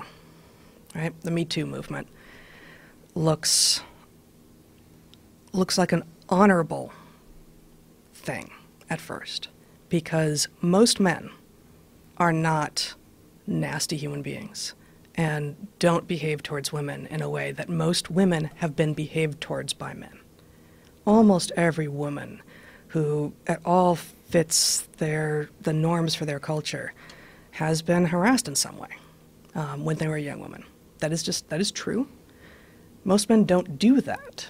That's also true. So imagining that most men are behaving in some kind of a toxic way, and I just I don't like that word, but um, imagining that because most women have experienced harassment, most men are therefore harassing is an error of logic, of statistics, of humanity. So we go from this place of, wow, are there some monsters out there? Wow, was it a good moment to reveal some of the monstrosity that was happening? And are there some bright lines? Like, I'm, I'm prepared to draw a couple of bright lines. Everyone deserves not to be touched if they don't want to be touched. And everyone deserves to exist in a situation where there are no quid pro quos, uh, for instance, of their employment. If you want to stay employed or if you want to be uh, advanced in your employment, then you're ne- going to need to do this sexual thing with me. Quid pro quos, don't don't be touched when you don't want to be touched. Those things seem honorable and true, and for God's sake, can't we all agree to those? But then it went too far. And women are arguing, some, some women are arguing, that it doesn't matter if innocent men go down. And because many women have experienced this, it must be all men. I mean, we, we're actually hearing from people that any boy that you are raising is potentially a rapist. No. Sorry. Most men I know couldn't rape, actually. It's just, it's not what men are. So Me Too went off the rails, and it had an opportunity to actually really wake a lot of good men up to how ubiquitous the experience of walking around on the streets and um, being catcalled and being harassed and sometimes being groped and sometimes worse than that is for a woman. And it took it to this this absurd point where now most, I think, increasingly reasonable people are looking at it going, well then if you're claiming that, what else that you're saying isn't true? And that puts the you know that puts the early stages of the movement at risk. Now, when you see the monsters, and they are real, Yeah. right? The, the male monsters. Yeah, the male monsters are real, and you you see that now when they're getting exposed, like Harvey Weinstein is a perfect example. one. He's Yep. the classic example, right? When a guy or Bill Cosby, when these monsters get exposed, first of all, it's a good thing, but second of all. Don't you think that the reason why they got away with it in the first place is because they were able to victimize these people in secret? and that they mm-hmm. they either had enablers or in Cosby's case everyone was unconscious. I mean, there's there's some great good to exposing these things, but in doing so, the overzealous approach of accusing all men of being potential rapists isn't it just just an overreaction and won't it balance itself out do you or do you think that it's more complicated than that It's gonna There- it's gonna backfire. Yeah, is there- the problem. it looks like a power grab. but won't the backfiring balance itself out i mean people reasonable people like you or myself or we're always going to recognize the difference that there are monsters yes. right? And we're not going to deny monsters because someone goes too far and they accuse Garrison Keillor of being a monster Right. when we know that that's not true. It doesn't make sense. The story doesn't make sense. So b- because most people who i've talked to about the Garrison Keillor story which he was consoling a woman and he touched her back and then she pulled back and he apologized and i didn't mean to do that and then he sent her an email apologizing. She said no big deal. Don't worry about it. They were good for a while, and then years later right?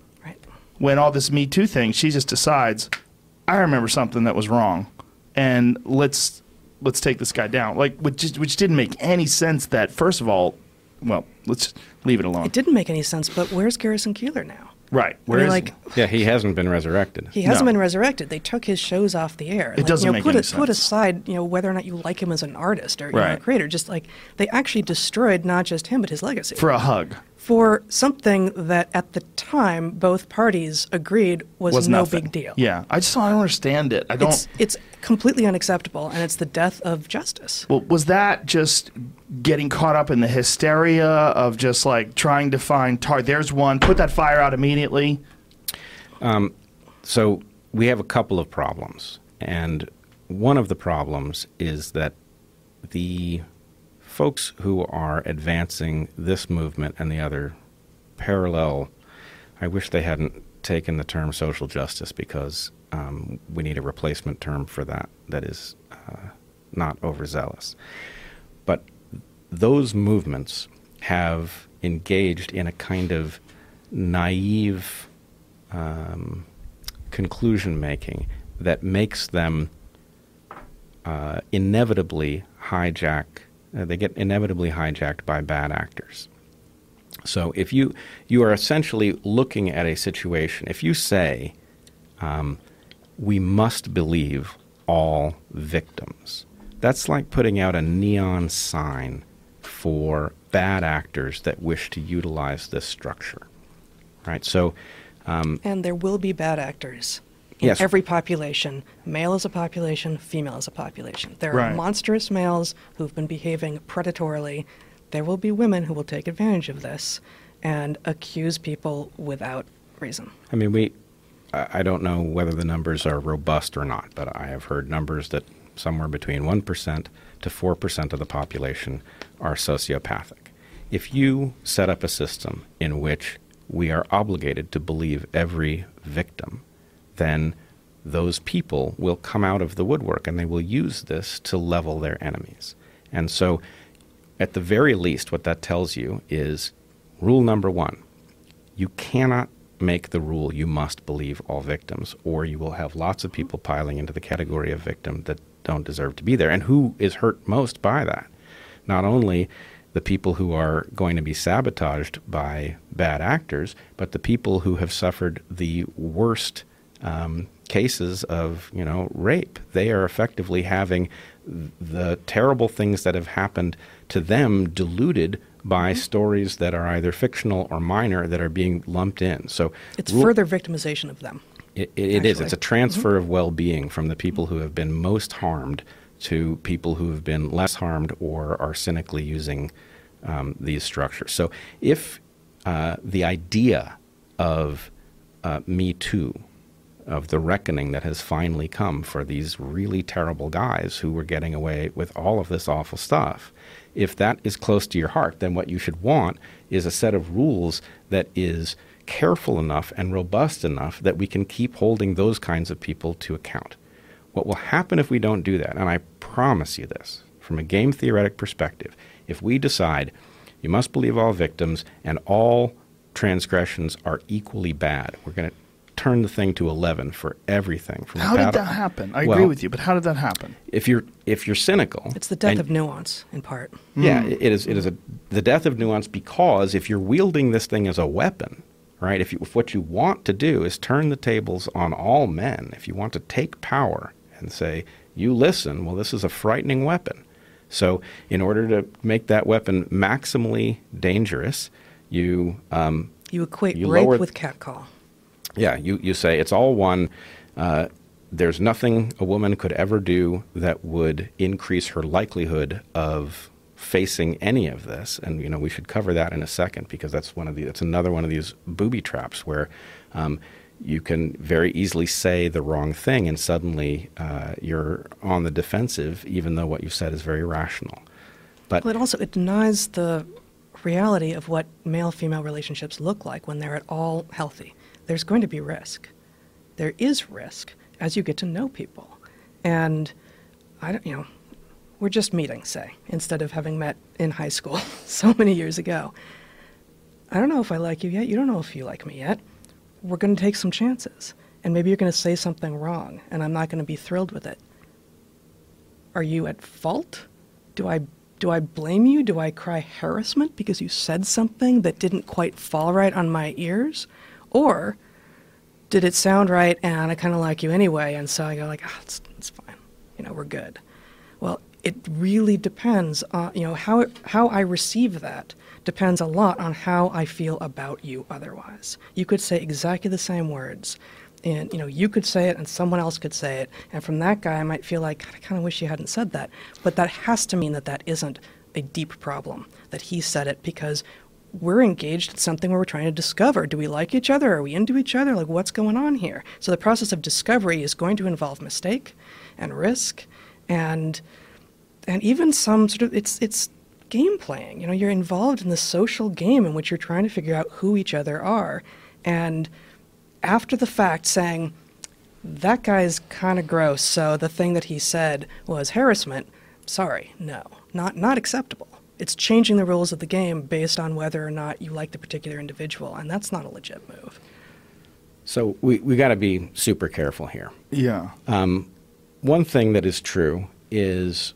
we are facing a landscape in which we are, I think, effectively rewriting the rules of um, male female interaction in order to make sex with strangers perfectly safe. Now, sex with strangers can't be perfectly safe in a world in which you're dealing with, let's say it's 1% sociopaths. You can't, you can't make a world in which it's safe to take a sociopath home and have sex with them, right? That, that's not going to happen. But in order to try to make it safe, we're going to turn up all of these protections. So, for example, um, we've got the issue of affirmative consent. Now, affirmative consent is a great failsafe. In a circumstance where you are dealing with a stranger, it seems like it would be absolutely essential because the um, danger of a miscommunication is so great that you have to be perfectly explicit, and there can be there's no room for uh, any coyness or subtlety about it. In other words, it has to effectively be transactional. But Um, no courtship that's going to make it into history books or literature is going to involve affirmative consent at every stage. You into it? Yes. How about now? Yes. Yeah. Did How you guys remember that video that they released? There was a video that, boy, I don't remember who did it, but it was essentially showing how consent could be sexy. And so uh, it shows this millennial couple making out, and uh, like every few seconds, the guy has to ask the girl if it's okay if he kisses her. If it's is it okay if I touch you here? Is it okay if I take your shirt off? And she says not yet. And then they keep going and going and going. And then the the girl's asking the guy, which is hilarious. Is it okay if I do this? Like what? Because it's this imagined symmetry, right? exactly, Which exactly. it's not symmetrical. which is sorry. preposterous, right? Well, that was also an issue with. Um, they've sort of abandoned this, but a few years ago there was this thing where if you had sex with someone and alcohol was involved, you raped them because they could not consent.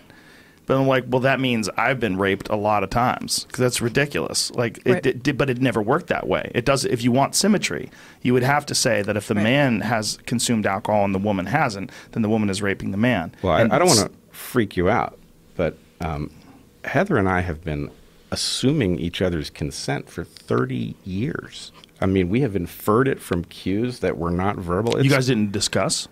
What about writing, writing things down? Do you have a chalkboard at home? No, I mean, and the thing is, the only thing that keeps Signed us waivers. safe from being arrested for You have a this is dry that board? since we've both done it, Right. you know, it's like it's a Equally culpable. Right, you're Yeah. both criminals. Right, Um, exactly. Yeah, but that's uh, this these changing, uh, these shifting of the rules. It's uh, it seems like it's almost like you were talking about game theory. It does it it really does seem like a type of game. It is life, but it is a thing where people are looking to call people out. You're you're looking to score. You're looking to like score. Uh, you're, you're finding someone who's done something inappropriate, or finding someone who's done done something that used to be appropriate but is no longer. And we're looking to establish this new parameter and this new way of existing. And that there's this. It takes on this competition element, which I'm very familiar with. I understand competition, so I, when I see it clearly. And I see like team behavior. I'm like, well, I see what's going on here. This is not rational thinking. This is someone who's trying to score points. You're trying to get one on the board. Yes, it's absolutely competitive, and it's Yeah. mostly competitive at the moment. It looks like sort of within women, and it's going to destroy. It's actively making male-female relationships impossible to navigate. But No, I I mean- understand it. Uh, it. For as a man, I get the motivation. I think that women f- overwhelmingly have been victimized, as opposed to like men being victimized by women in that regard, in terms of being sexually harassed. It's not even close. I mean, it is, it is one of the most unbalanced things in our culture ever. completely. Right. But, but and it's older question than is, our culture. Right. And this is what we're talking what about. Right. what do we want out of this now that Safety. we now that it's but Right. do you want a hundred percent safety Right. Do you want to maximize safety at the cost of Well, we have to kill sociopaths if so we want to do that. yeah the point is if you want if you want absolute safety i mean we're, we're getting to the point where this is just robbing okay if the point of this is to make sex safe because it's pleasurable this is going to rob all of the pleasure from sex i mean it's it's getting to the point where you'd be crazy to have sex without witnesses you know what i'm saying Yeah. um, but but anyway, the point is now that the stuff is on the table, right? Now that we we know that there are monsters, we know that there are economic forces that actually protect these monsters, which frankly is a big part of this story. Right? Is that the economic structure of something like Hollywood causes this to continue with it being effectively an open secret that these people are abusing women and then silencing them and contractually obligating them uh, not to, to do anything about it. That, that, that cancer on the social system is now uh, open for discussion, and we, all of us decent folk, know that we have to get rid of it. If you get rid of it, though, on false pretenses, I promise you, the very same game theory that caused it to happen in the first place will cause it to reemerge. The only the reason and it, it will exists, be harder to address the next time. Don't you think that this the overreaction though has pretty much calmed down? Post Garrison Keillor and Al Franken, it's like, and with Al Franken, obviously there's some some pretty obvious political ramifications to it. Um, I don't think, I I don't know what state it's in. I haven't seen the nuanced conversation break out. I haven't seen right. the description of what the, I mean, so let me back up. and what up we a second. have seen is a doubling down on there are no differences between men and women. It's all a social construct. Who's doubling down? But where is this happening? In the universities? Like where? In the universities, and it's spreading. I mean, this is this is what the replies to the Google memo were about. I mean, this is this is but isn't Google, in a sense, an extension of the universities in that regard? it is, and it's everywhere. Well, but it's also a de facto governance structure. right. Um, so it's very frightening. And you know what happens? I was thinking this morning about uh, how a jury of your peers. That phrase is now increasingly eerie. Which peers are they? Peers that uh, believe some false, uh, some false story about what human beings are, or are these people who are going to be able to hear a story that has some nuance and some gray area in it and and take it in.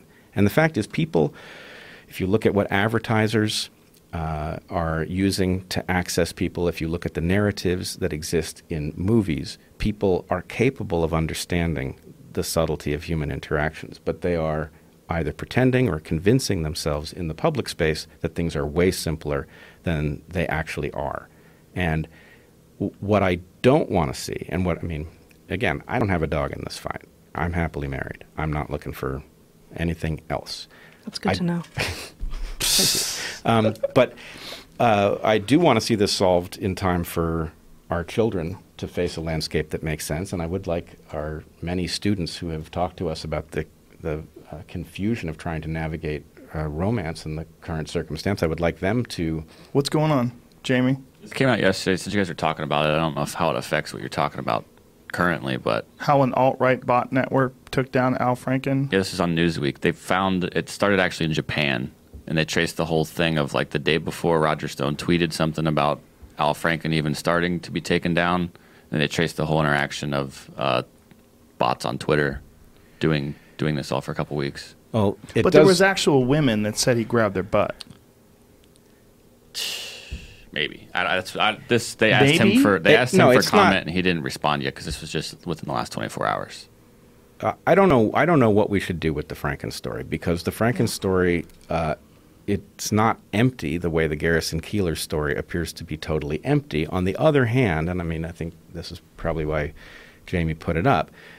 We have to think carefully when you're talking about a senator being brought down on the basis of these claims that are tied up in a movement which does not appear nuanced about the degree of harm done and things like that.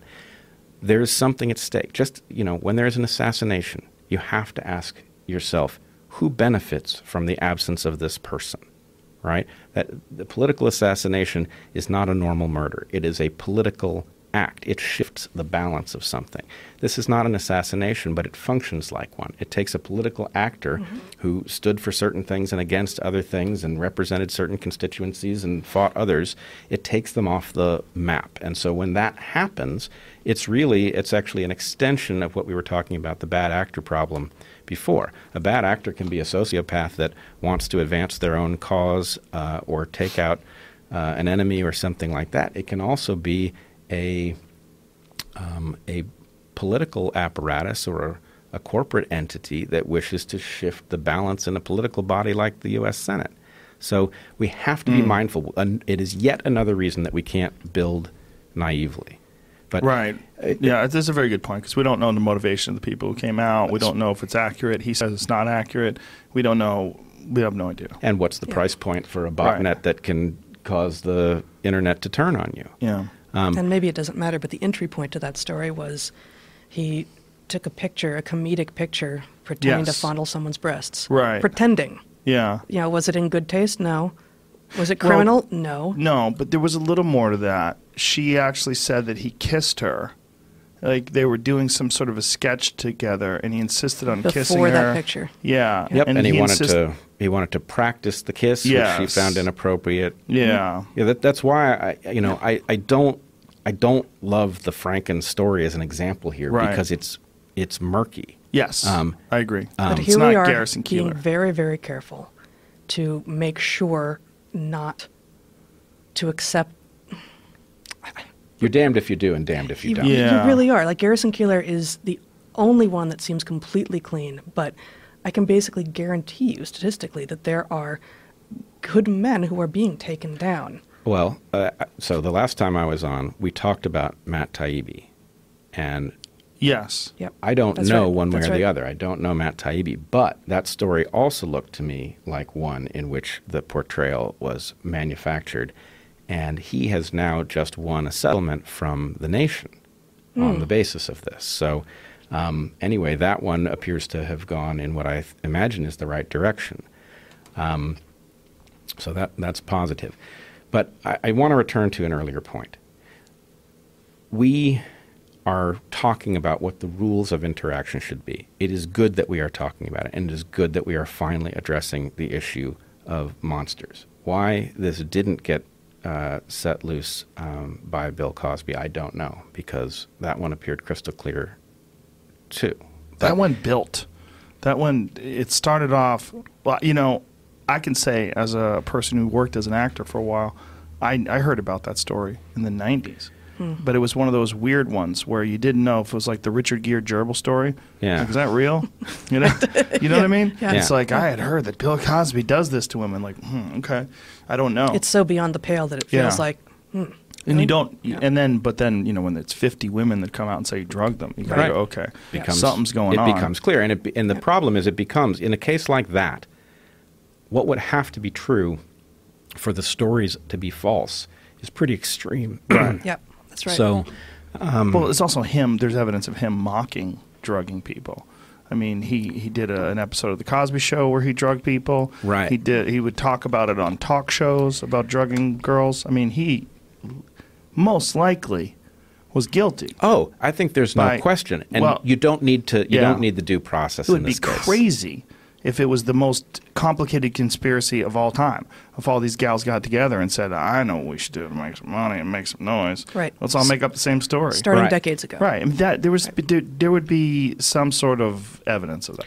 So, so in this case, and in Harvey Weinstein's case, and I think in Matt Lauer's case, um, the evidence is so overwhelming that it overrides our need as members of the public to see to, to withhold judgment until due process has unfolded. But the point is, there's a place at which that stops.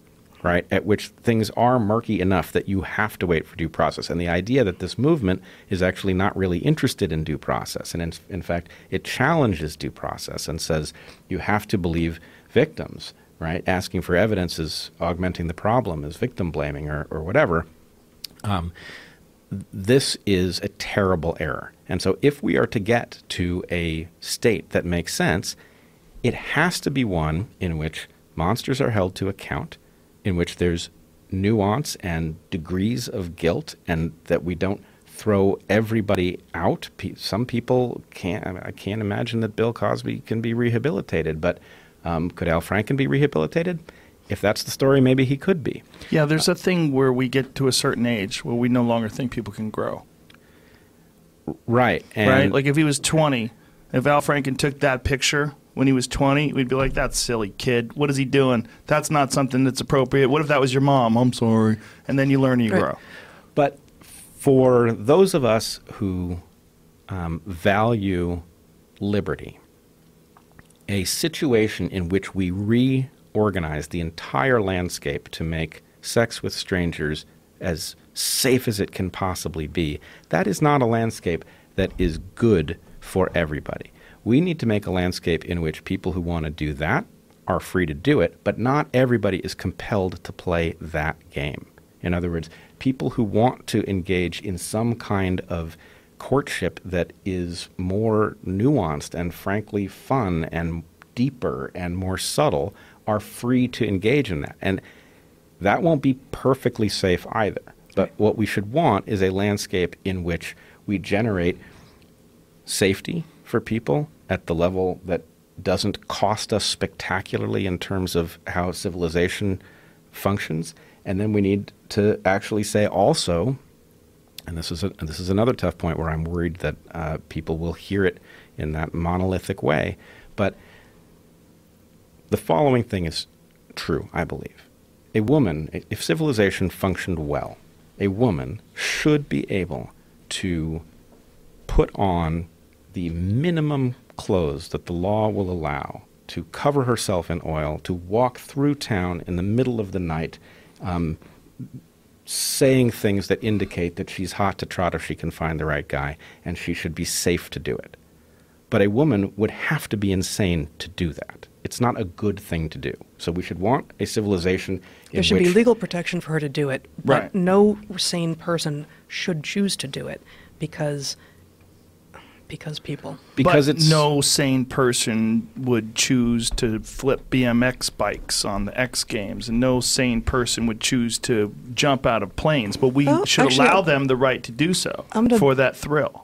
I'm going to push back on that a little bit and say risk taking when you're putting yourself at risk and you aren't involving someone else who is going to see your signals and maybe act on them and then is going to have acted on um, signals that you shouldn't have been sending in the first place, it's different. So, BMX bike, jumping out of a plane, risk taking is uh, more common in men than women on average across cultures. Uh, not to say that a lot of women don't take risks and have fun doing it, physical risks, but absolutely is risk taking adaptive and enjoyable and interesting. And if your risk taking results in you dying and no one else getting hurt, go for it. How is the man getting hurt if the woman is taking these risks, walking down the street, oiled up with a bikini on, yelling out that she's Randy? If there's a chance that later he is held accountable for the kid that results, or she changed her mind, Mm. or you know, whatever it is that the claim is, especially in this current climate of believe all women, that is potentially a problem. I see what you're saying. I see where it would be more complicated than just jumping out of a plane and parachuting, but it's still voluntary risk taking. You know, you you are invol- involving another person who is also voluntarily getting involved in that. Well, uh, unfortunately, there's no. There is going to be no um, set rule that we can establish that neutralizes these things. You, you know, you go to Disneyland. Haven't been to Disneyland in decades, but You should go. should I? It's nice. Right now? It's a fun No. place. Um, but if you go to Disneyland, everything has been uh, rendered perfectly safe, right? People have been through it with a fine tooth comb so that nothing bad can happen to you, and you can have all of this excitement on the rides, but nothing bad is going to happen to you. We cannot turn civilization into that kind of landscape. The price of turning it into a landscape in which you can be a moron and walk through life and nothing bad is going to happen to you, that price is way too high. This Well- is it, actually. So, I mean, this this thing, this moment in time in 2018, is a natural outgrowth of things like helicopter parenting, where you pres- you keep your children from all possible danger, all possible physical risk, and you then end up with children who find offense at and feel unsafe in all manner of situations. It is impossible to be an adult if you don't do trial and error, and it's impossible to become a sexual adult if you don't engage in some trial and error that involves a little bit of risk. And I don't, you know, I don't want physical risk and sexual um, uh, play, but there is going to be some experimenting. Well, there's So- always, there's going to be some even meeting friends. Exactly, exactly. And so, I mean, I think the the totally non-fraught version of this is so we took our kids and 30 undergraduates to the Amazon because that's it's one of the most biodiverse places on Earth, and it's extraordinary. And for evolutionary biologists, why wouldn't you go if you could? And a lot of our friends thought, "You're taking these little boys How to old the were they? Amazon." Uh, the first time we took them, they were 10 and 8. Jesus. Uh, and you know, we waited. I wanted, I wanted to take them sooner. Uh, so I was leading these study abroad trips earlier, and Bret said they're too young. We, you know, basically they're too young for us to give them the shots that Western civilization has afforded us to give them to um, to keep them safe from things like yellow fever. And too too young to deal with the instructions that you need Right. to actually remain Safe. safe. From Jaguars. Jaguars are not the issue. Yeah, it's more like tree falls and Yeah, it's trees falling on Yeah. you. It's water that rises But, quickly. but, but this it's is exactly the point. snakes. At the point we took them, Right. you know, we, we talked to them a lot in advance as we talked to our students in advance, and then we trusted them. And, you know, our younger son found a gigantic coral snake at one point and was walking ahead of us on the trail along with the guide that we happened to have with us. And he ran back, and um, the guide ran forward and actually, you know, pinned the snake so we could see it. But this, you know, that was a danger. That that hmm. was, and you know, God forbid something had happened. It would be very hard for us to live with ourselves had that gone differently. Well- but you expose your children to risk so that they can then know what to do when risk happens to them. Hmm. You expose yourself to sexual situations that aren't stranger sex so that you can know how to build courtship and romance and love and sex later on.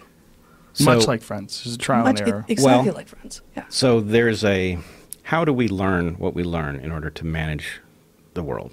Our developmental environments have to give us model situations that are close enough to the situations that we run into as adults that we have the tools to navigate them. And so, uh, one of the uh, I think very difficult things to accept as a parent is that if your child is going to be able to manage risk as an adult, they cannot be made perfectly safe as a child, which means that you are running the risk that something disastrous will happen and that you'll have to live with it.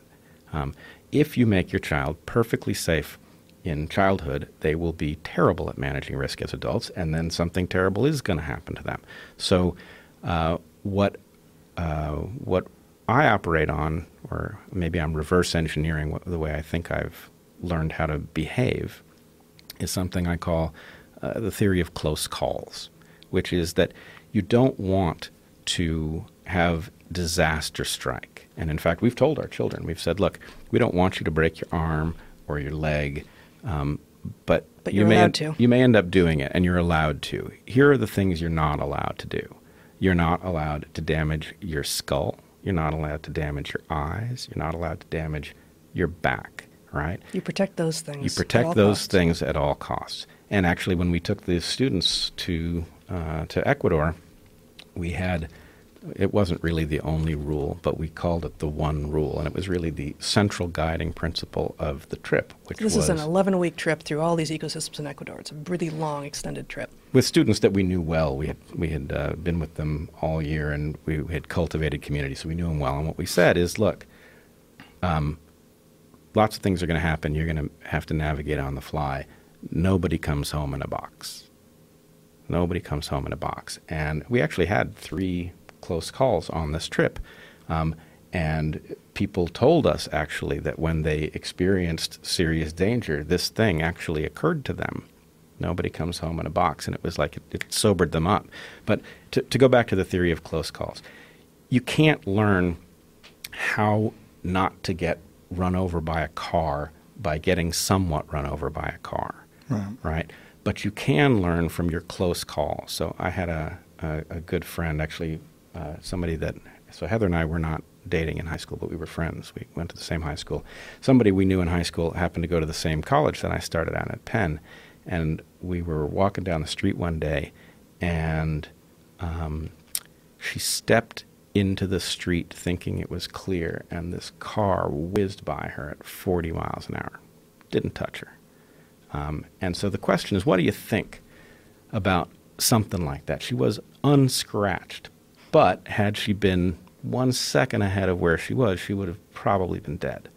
And so you could think, well, I must be doing something right because I got away with it. Or you could be thinking the difference between my death and not being scratched in this case wasn't something that I did with any sort of intent. It was pure luck that saved my life right there.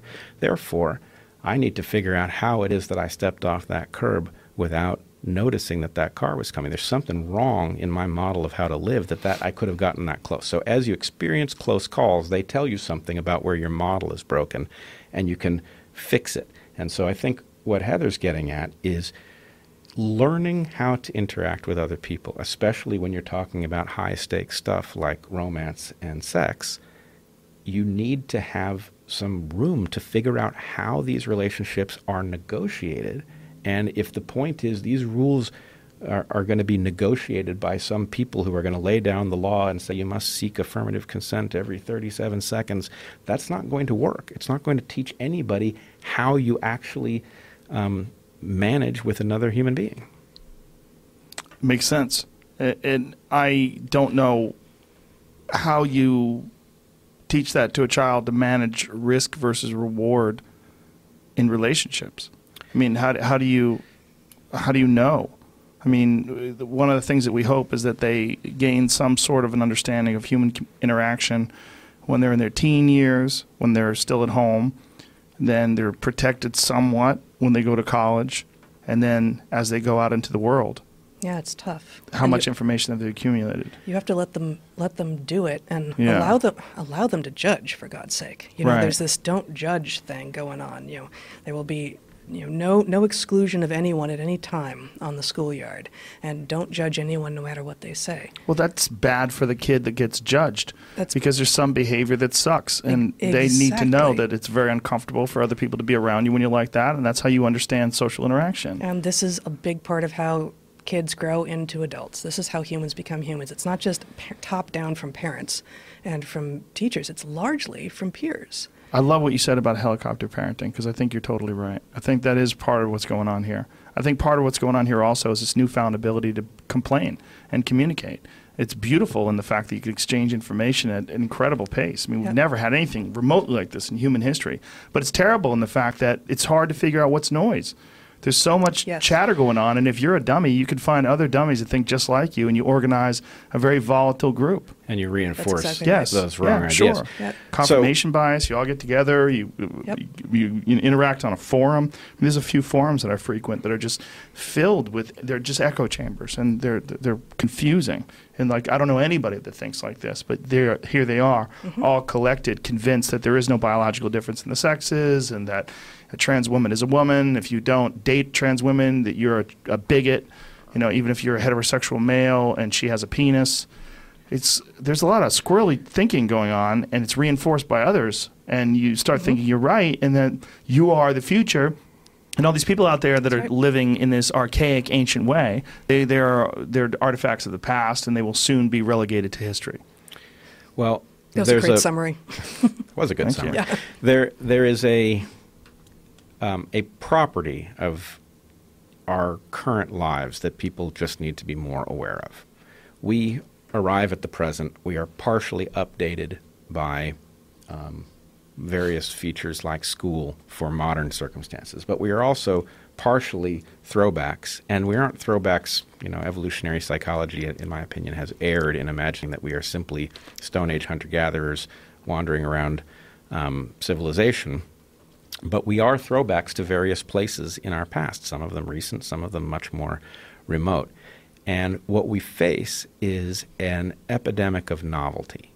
So, novelty is all of the stuff that we don't have programming on board to navigate. All of the stuff that your instincts don't tell you what to do. The foods, you know, the uh, refined sugar, the corporation that wants to advertise the cereal to your child so that they eat more of it than they should or they eat different stuff than they would. We, novelty makes us sick. And novelty can make you physically sick, it can make you psychologically sick, it can make you socially sick. And we and that can also be the source of great change. Evolution can deal with novelty, but not at the rate of change that is happening now. Hmm. Right. The rate of change is so high that our evolutionary capacity to deal with novelty is outstripped. And so I do want to, you know, I, there is a way in which, um, you know, if you just listen to little sound bites from what we're getting at, you could get the wrong idea that we're very traditional. And in fact, our relationship isn't traditional at all. Um, but I asked him to carry the second baby, but he wouldn't do it. I would after he was born. But, yes, he would have done quite a lot. but um, we have not thought carefully about the fact that uh, porn is effectively functioning like um, sexuality school for kids, right? You don't learn about sex in school. Sex ed is kind of a joke. People don't take it seriously. But where do they learn about sex? Well, they learn about it from what they encounter on the internet. And here's the problem with that that is not an honest report of anything. What that is, is the result of competition, economic competition between porn producers to capture your attention. Right? So, what that means is that it pushes in the direction of all sorts of stuff that people might not be that interested in because this producer wants to take your attention away from that producer, and so they make something more extreme or And it certainly triggers that second male strategy. Yeah, that's what I was going to say. It's the second male strategy of the no strings attached uh, person who you could just hook up with at a, on a whim. You're delivering a pizza and she grabs you by your shirt and pulls you in. It's like, what? Huh? And that's the norm. That's win, the win, norm. win. Yeah. Yeah. Bingo. And so what we've effectively done is accidentally, economically, we've announced to children that this is what sex looks like. And maybe they even get proficient at that kind of sex, but it's um, mechanical, uninteresting, and has very little to do with the most rewarding stuff in in uh, what it is to be a human being, which has to do with deeper, long-lasting relationships. So it shouldn't surprise us at all that we've arrived at a dysfunctional moment where people are shouting at each other about what the rules have to be, because what we've uh, installed as a mechanism for learning about these things is not it does not have our interests at heart. It is an economic entity that is not under anyone's control. And it's quite dangerous. Now, before the inevitable backlash, oh my God, he said porn was bad. I really do think porn is bad, right? I don't think erotica is bad. If somebody wants to make sexual content with some purpose other than trying to grab your attention and take your money, then that's valid. And it doesn't mean everybody's got to be interested in it, and it doesn't mean that everybody's got to produce it. But I don't want to see uh, us prevent people from making valid sexual statements that are interesting in whatever form they take. I don't necessarily want to see children exposed to it willy nilly, but my real point is, um, you know, just as there's a distinction between the really good stuff that you sometimes see on your television screen because uh, somebody's put together a you know a, a well thought out series and broadcast television, which is often pretty garbagey. Um, there's a big difference between the sort of garbagey view of sex that people are getting because the economics are driving us in that direction, and some more interesting, nuanced, uh, adventurous version that we might see if the landscape wasn't saturated with the um, the uh, the porn version. Well, and uh, just just just to defend porn, I, I think there's got to be a spectrum of porn. I'm not a porn investigator, but I would imagine that there's some romantic couple porn that makes sense, where it is uh, a husband and wife or a boyfriend and girlfriend in the video, or boy and boy, or whatever the fuck you want. But what what it is is natural and healthy. There's got to be a market for that. It can't all be extreme, crazy stuff that's just designed to get your attention. I mean, it I must. I think there is, but I think it's not. I think it's miscategorized. So, I mean, first of all, I'm not really interested in porn, so I don't know what's out there. But my understanding is that actually there are many people who are producing amateur stuff, and maybe they Right. have an exhibitionist streak or something. But that there is, you know, human beings are naturally fascinated by human human sex. Yeah, that's a big category, I believe, is couples, like amateur couples. And some people uh, actually prefer that because it seems like real people who are attracted to each other are actually having sex. because it might actually have some information in it, and it might be, you know, frankly, might might be more exciting because it Yes. has some reality to it. Right. But my point is, you know, there's a gray area. I would say the distinction between porn and erotica is actually pretty easy to draw, and it has to do with whether the motivation that caused it to be produced is economic. Right? If the motivation that caused it to be produced, if it would not have been produced absent that economic motivation, it's porn, and I'm suspicious of it. so Fifty Shades of Grey is porn then. I haven't seen it. Good for you. Neither have I. Neither have I. All right. Yeah, it's just it's erotic. Well, if none of us it's have seen it, female. let's let's talk about Yeah, it. absolutely. yeah, yeah, let's definitely cast judgment. yeah. Yeah. I see what you're saying, um, and I, I definitely agree that it's school set, it's sex school for children, and there's a giant issue in that because it is an unrealistic depiction of actual sexual interaction for the most part. Like Yeah. most sexual encounters are not going to go the way they are in porn. Um, And just I- like setting your kid in front of a screen when he or she is really young Mm. Does not teach that kid how to interact with real human beings. right. If porn is your exposure to sex, it's going to create a kind of sex autism. Like you're not going to know how Mm. to engage with actual real human beings who can give you feedback. That's There's an no interesting way to feedback. describe it. Yeah, I like that. I mean, it's a little it's a little dangerous, obviously, because well, for various reasons. Yeah. Mhm. But but just from the point of view that it denies you um, a sense of what the feedbacks would look like, because feedbacks between two people don't look like what happens when somebody writes a script. It's not universal. It's not generalizable. The, you know, the very nature of human interaction is that it's one-off. Do you think it's something along the lines? I mean, obviously, see, here's a problem with porn. One of the problems with porn is because the accessibility is so high. It's not like X-rated uh, violent movies, or it used to be. There used Right. to be some movies were X-rated for violence. Remember that? Yep. Or NC-17, right? Um, but you you could be 13 with a cell phone, and you have access to all the porn in the world. Yeah. And I just think Yeah, so many of these issues, I think, uh, you know, we need to be nuanced and, and very careful once we're talking about adults, and you know, when Right. people become adults is a question. But when we're talking about clearly still kids, you know, should children be exposed to porn no, they are still developing. They're still figuring out how to be adults. Yeah. Should should children be given sex hormones of the sex that they are not born to, even if they might end up transitioning and becoming trans later on? Almost certainly not, because the vast number of people who end up realizing, oh, actually, I was experimenting. This is what this is what childhood is. I was trying on something else, and now I've made it permanent by virtue of medicalizing the thing. Yeah. Well, you're that's another subject entirely, but I completely agree. You're you're essentially making a permanent decision for a child as early as I mean, I've heard it argued three years old, which is insane. Yeah. It just doesn't seem to it doesn't seem to suit it doesn't seem to fit any logic. The only thing that seems to fit is this agenda that this is a, a natural, normal part of our society, and we should reinforce it as early as possible. Right. Well, uh, I, I want to push back on that a little bit. I think it's very clear there's so much um, gender confusion that sorts itself out through the natural process of development that the idea that we should intervene medically when we have no idea who is going to grow out of it and who is Right. going to transition.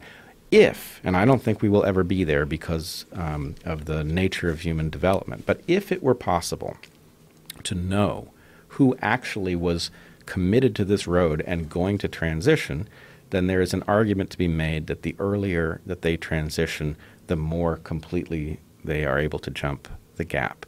But I would say the precautionary principle has to apply here. Oh, that there, I- you know, trans trans is a real condition, and some people have it and should be allowed to transition. But allowing children to make that decision for themselves, when more than more often than not, they end up not transitioning, is frankly it looks criminal to me. Oh, I think in the in the modern situation, with how little we understand about why it is that some people end up uh, gender dysphoric for life and all of that, there's no way that we should be uh, inter- interfering early. You have to let children sort this stuff out. I'm just saying, in the abstract, it's not that there's no argument for doing it early. It's that the argument for doing it early doesn't come anywhere near the strength to the argument for not doing it early, which is that these things sort themselves out. And actually, if you really have been born into the wrong body, know, as as is the phrase that is used by um, by people, some of whom we have known, um, who are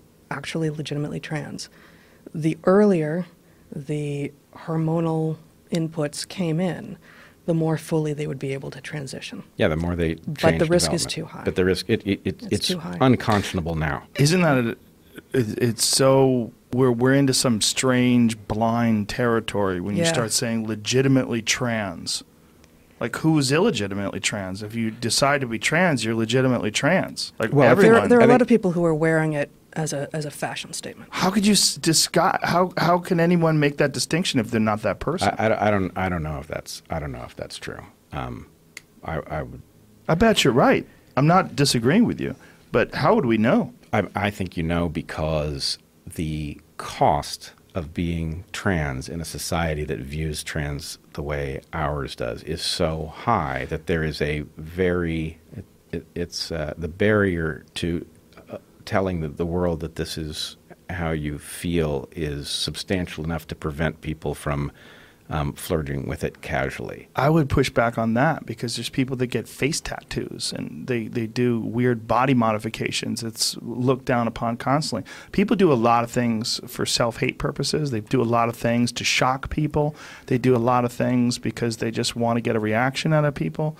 I don't necessarily agree with that. I think you mi- you might be right that there are people that wear it as a fashion statement, but who who are people who have assumed traditional or semi-traditional gender roles to make that distinction. Well, If we believe in real freedom, I think we have to let people choose. I think we can't For let sure. children choose, I and agree. we can't let we certainly can't let parents leap to it. And Right. so Heather has said uh, a number of times. So people don't know Heather should know that she is a dyed-in-the-wool tomboy and has been uh, for her whole life. She uh, Ever since I was destroying the frilly dresses my mother was putting me in. destroying the frilly dresses and resenting the pink color that your room was painted. Um, but um, so you essentially uh, modeled yourself after your dad. Your dad was a computer scientist, one of the early pioneers in operating system uh, authorship. And uh, anyway, Heather Heather had a very strong relationship with her dad, and she played like a boy. And um, Heather has asked. And one of the things he said to me on several occasions was, "I will not raise a weak girl. I will not raise a hopeless or helpless child." And so, you know, when I when I'd have my nose buried in a book and he'd be out back building a fence, so you're going to come out and help me dig post holes and, and pour the cement and put the, put in the posts, and you're going to do this, not because I expect that you're going to go into fence building, uh, but because you need to know how to work with your hands and do physical work in the universe and see what the ramifications are. Not that he didn't want you reading the book. Oh, of course not. Yeah, I mean, he, and you know, he on other weekends he was taking me to math competitions. So you know, there was a lot of abstraction and and play with numbers and science as well and sport, but it was specifically about not assuming what I was going to be capable of because I was born a girl. That's a, a giant problem with this category of men and women. Obviously, there's this giant spectrum inside each category, and that should be okay.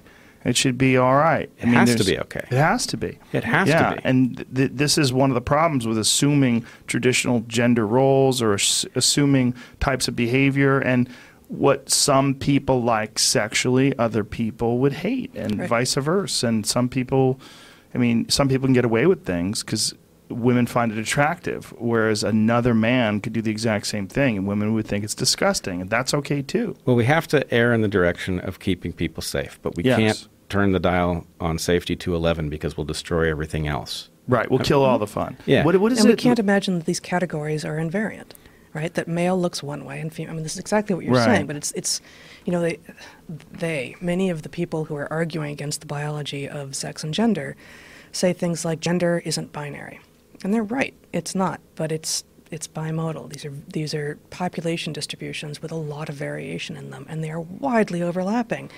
But that doesn't mean they're the same. Right. They're not identical, but they are broadly overlapping.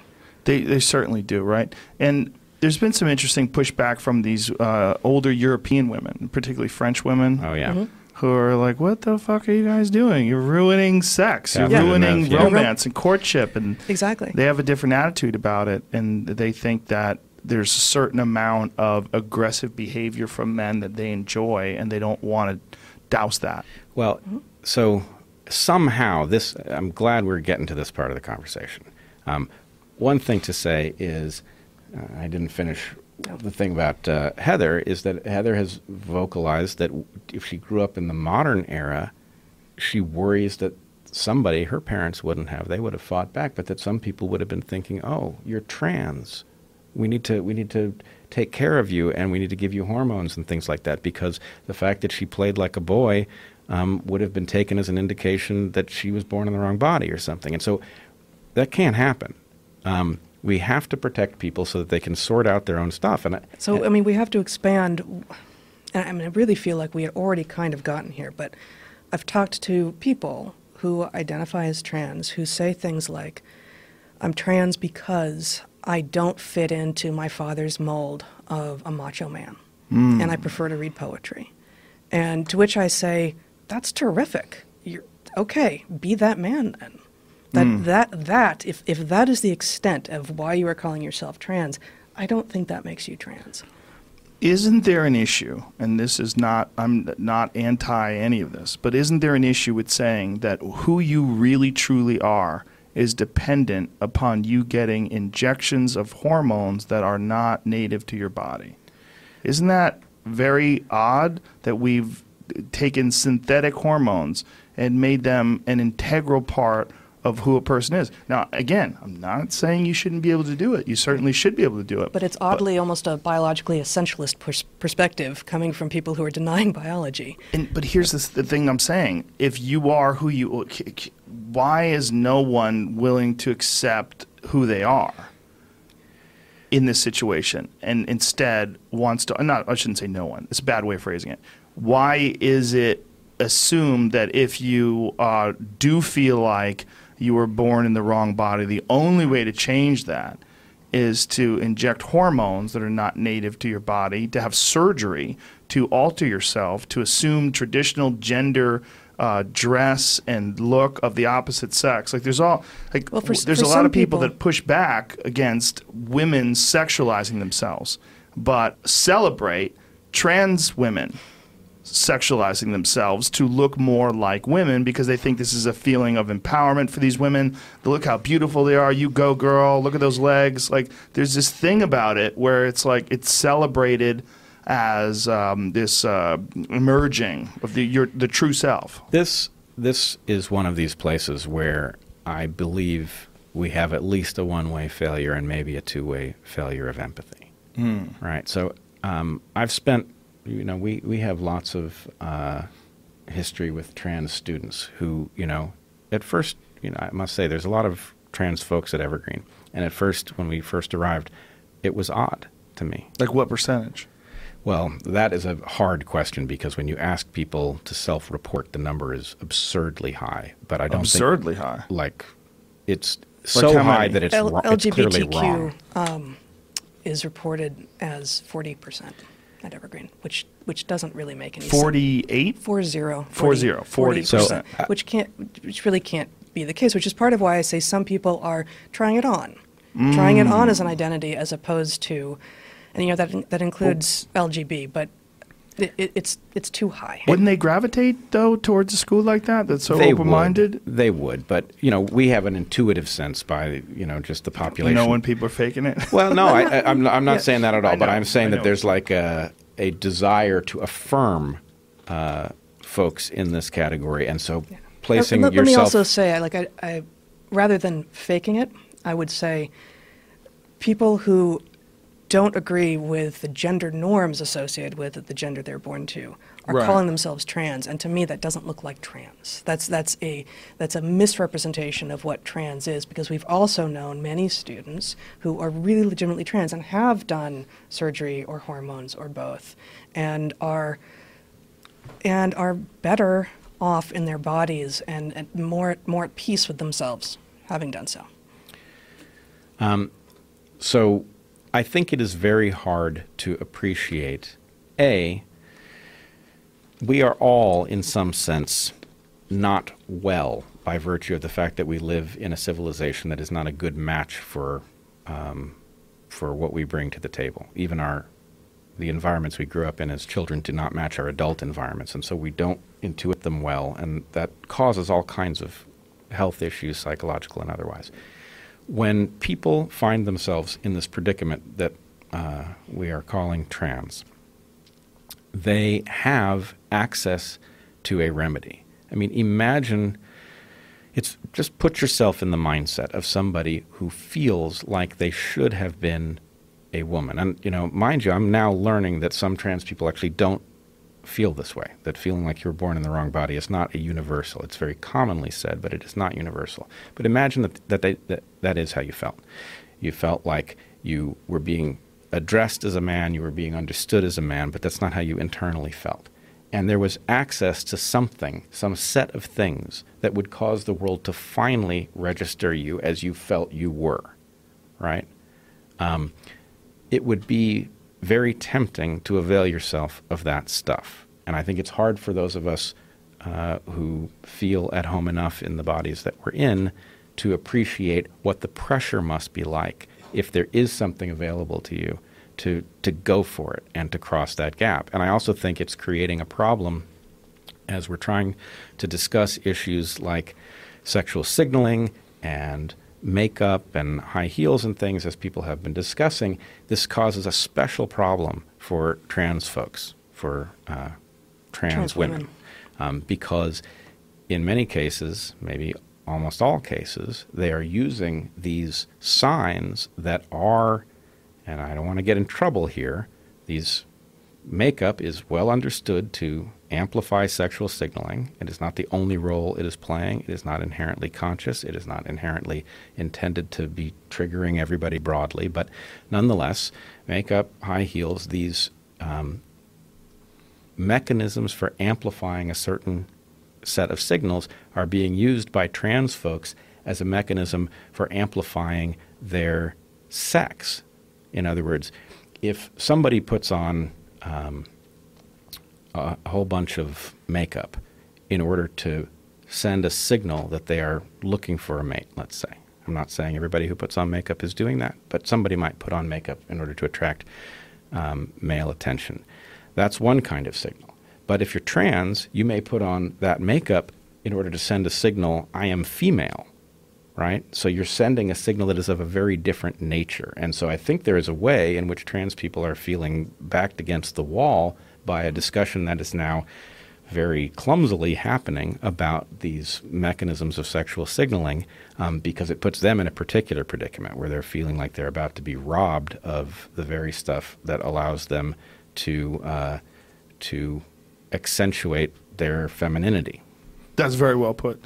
Yeah, I think that's a very important distinction too, especially when you're talking about someone who's trying to uh, self-affirm. Yeah. Right. Now, one of the things that came up real recently was uh, this Jordan Peterson interview with Vice, which, uh, in my opinion, especially when you look at the sound clip, uh, they were talking about women in the workplace and women wearing makeup and high heels and things in the workplace. And I know Jordan very well. I love him. He's a great guy. He came off aggressive there, and I don't know why. I don't think I don't know if he's tired of it or if he's digging his heels in. I mean, he's It was I- apparently part of a two-hour interview, Yes. which he kind of felt like he was on the ropes the whole time. Yes, and he also was coming off of that big Cathy Newman interview in the UK, which was like an uh, assault.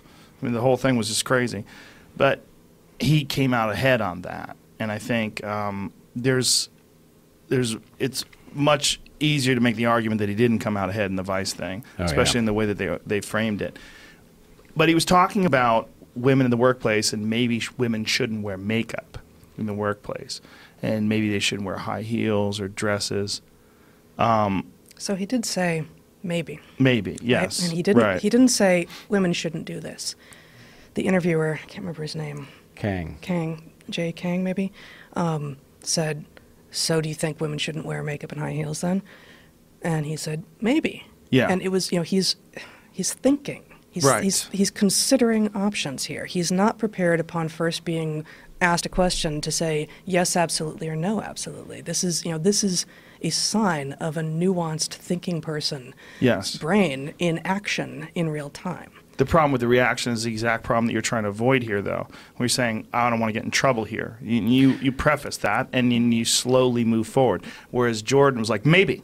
Well, Why Well, are they and I- wearing makeup? but what are he- they well, doing? I, but I, I would Yeah. say that you know the generous interpretation and the evolutionary interpretation of what he said was, look, the Me Too movement is arguing that there should be, that there can be no sexual signals in the workplace at all. Full stop. That's not going to be possible, because look at how many other sexual signals there are right. makeup, heels. Now, the response has been, those aren't sexual signals. I wear heels and I'm not sexually signaling.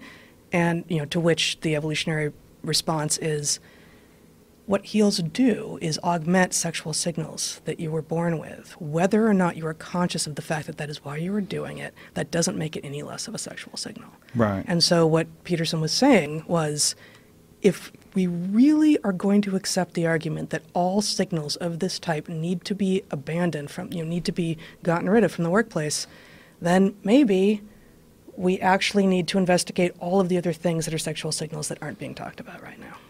So there are a couple things. First of all, have you seen the clip filmed from the audience of him talking about what happened with that Vice interview? No. It's well worth your time. I think it's seven or eight minutes um, of him talking about what happened. I do think Peterson, who I also know, I don't think I Can you give him us the cliff notes or what? yeah, I mean, the cliff notes are he said, look, this is how one engages in thought. One advances an idea. It doesn't mean something's going to happen. Right. I think he literally says, I didn't say women shouldn't wear makeup in the workplace. I said maybe, and this is what we do. And then he describes, he says, um, let's, um, let's agree that I'm going to put forward 10 things that might happen, and then let's agree that none of them are going to happen. So now we can discuss the possibilities. So I don't think we know what the actual interview with with Jay Kang looked like because there was two hours of it, and I've seen 15 minutes. Yeah, why won't they release more of it? I think they should release the whole thing. I do think what I saw, so we don't know the context, Right. Which my guess is uh, Peterson's pretty careful in what he says. My guess is the context would be revealing. I think, based on the part that we know that he said, because it is in the clips that we've seen, we know something's funny because the editing juxtaposes him seeming to contradict himself, and he's actually pretty careful not to do that. Um, but what he did actually say contains what I regard as at least one significant error. So he says, uh, I do think that in response to the question of are women hypocrites for wearing makeup to work and then, uh, I- don't want to put words in his mouth, but something like demanding not to be Harassed. harassed or something like that. So he's forgetting that many of these signals aren't conscious. In, not in- in only doing that. not conscious, but you know, I saw somebody online discussing this. They made a very good point, one that's actually pretty hard to field. If these are signals, even unconscious ones, if they are sexual signals, why am I wearing one to go to a family reunion? Why am I wearing high heels to go to a family reunion? Uh, am I secretly trying to get lucky at my own family reunion? Um, and the answer is no. This is not a matter. What what Peterson said when you know Peterson has done so many interviews. The fact that he says a clumsy thing here uh, doesn't strike me one way or the other. But I don't want to be put in the position of defending that women are hypocritical for wearing makeup and high heels. There are lots of reasons that you have to wear them, including social pressure, including the fact that you are in a landscape of other people wearing them, and if you stand out as being plain in a world of other women who are amplifying these things, it may actually have implications for your ability to earn. So there are lots of reasons that you might do it that have nothing to do with you as an individual trying to signal for sexual attention. It doesn't mean that those things didn't evolve as sexual signals, right? Sexual signals, to us evolutionary biologists, this is no news. I mean, if you're a woman and you've got breasts and you're walking around in the world, you're broadcasting a sexual signal, and that one's completely unconscious and involuntary. It's physiological, right? So the idea that these signals are out there and common should be should become something we become comfortable with. Um, the fact that males are involved in all kinds of signaling all the time. That you know that uh, the corner office, the mahogany desk, and you know it's not that a woman can't have a corner office and a mahogany desk, but traditionally speaking, those hallmarks of Prestige status. and resource acquisition. Yes, Yeah. those things have implication in the sexual landscape that's very powerful, as does, frankly, humor. The way humor is used has powerful implications in terms of sexual signaling, as does who laughs at your jokes. I mean, if the boss makes a joke, everybody laughs, whether or not it's funny. Why is that? He's got power. They're trying to get ahead. Um, So we can't get rid of all of this. we can't get rid of all get rid of all of this. And if we look at something like um, an engagement ring, right? If you were to analyze an engagement ring anthropologically, right? So there are these stones. Actually, the truth of it is there are these stones that aren't really that rare, but they've been made artificially scarce. And a man will get one of these stones and he will put it on a thing that can be put on a woman's finger. And the size of the stone and the quality of the stone, even though the stone is not actually useful for very much, it is symbolically important and it is evidence of the woman's worth in some sense. In other words, the larger the stone, it indicates that the man values her at a greater level. I mean, this is an absurd, an absurd set of signals, and we treat it as if it's just nothing. You know, a woman gets an engagement ring. Maybe if she's traditional, her friends will, you know, look at it and say, "Oh, that's marvelous." I mean, so we're engaged in all of this archaic signaling anyway, and when you tune into it, it is very jarring but it does not make sense to isolate one set of these signals and say, ah, look, they're signaling, right? Because those signals are embedded in a landscape of signals that we go through our entire life not realizing that we are making. Uh, and the last point I would make is that we also need to recognize that we have a mismatch between personal signaling and broadcast signaling. So it may be that a woman uh, wears something in order to catch a particular male's attention. But the fact that she's wearing it may catch other males' attention. And that fact may confuse the landscape because um, men in general may take it as a sign that she's interested in something when in fact she's not interested in something, she's interested in someone who happens to be in this landscape. So, w- what I hope is that we will recognize that the thing that we should all agree on is that it is desirable to have the freedom to engage life as you would engage it. So long as you're not harming others, you should be, you know, I do not think uh, polyamorous folks are on the right track. I think that what they're up to is, I mean, I know from the ones who are serious about it and talk about it that even within the polyamorous community, there's a recognition about just how difficult it is to make it work.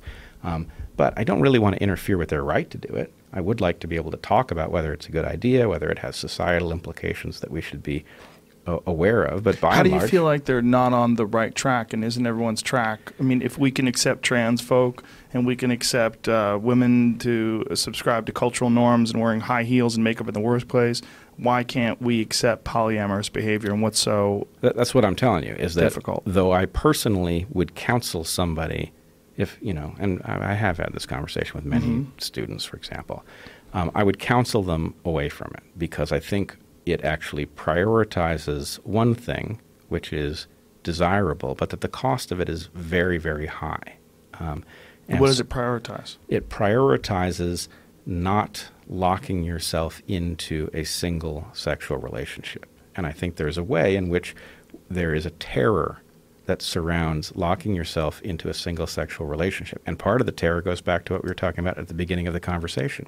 If you think that um, beauty max is maxed out at 20 and then it wanes over life, then as a woman, you're trapped in this terrible situation where you've got this power long before you know what to do with it, and it's going to evaporate, so you better capitalize on it. And if you're a man, you're very frightened that you're going to get into a relationship and then you're going to watch this person that you love fall apart in front of your eyes, and you're going to be, you know, you're going to be caught in that situation.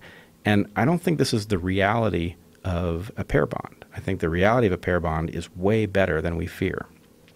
But that because we've got this overly simplistic mythology surrounding it, a lot of people are trying to solve that problem. How do I not get locked into that relationship that's going to trap me with somebody who's How do I not get bored? decaying in front of me? Right. Um, Yeah, I don't think it's a decaying thing. I, I would push back against that. I would say people just want more variety. They just want they're attracted to other people and they want to act on that. And if they find a partner who is also willing to do that and they stay together, I don't see what would be the issue if they wanted to do it. Well, I'm, I'm I'm telling you specifically that I don't want to stop them from doing it, but I do want people to think very carefully about the issues. I mean, I'm just speaking as one guy who's lived one life.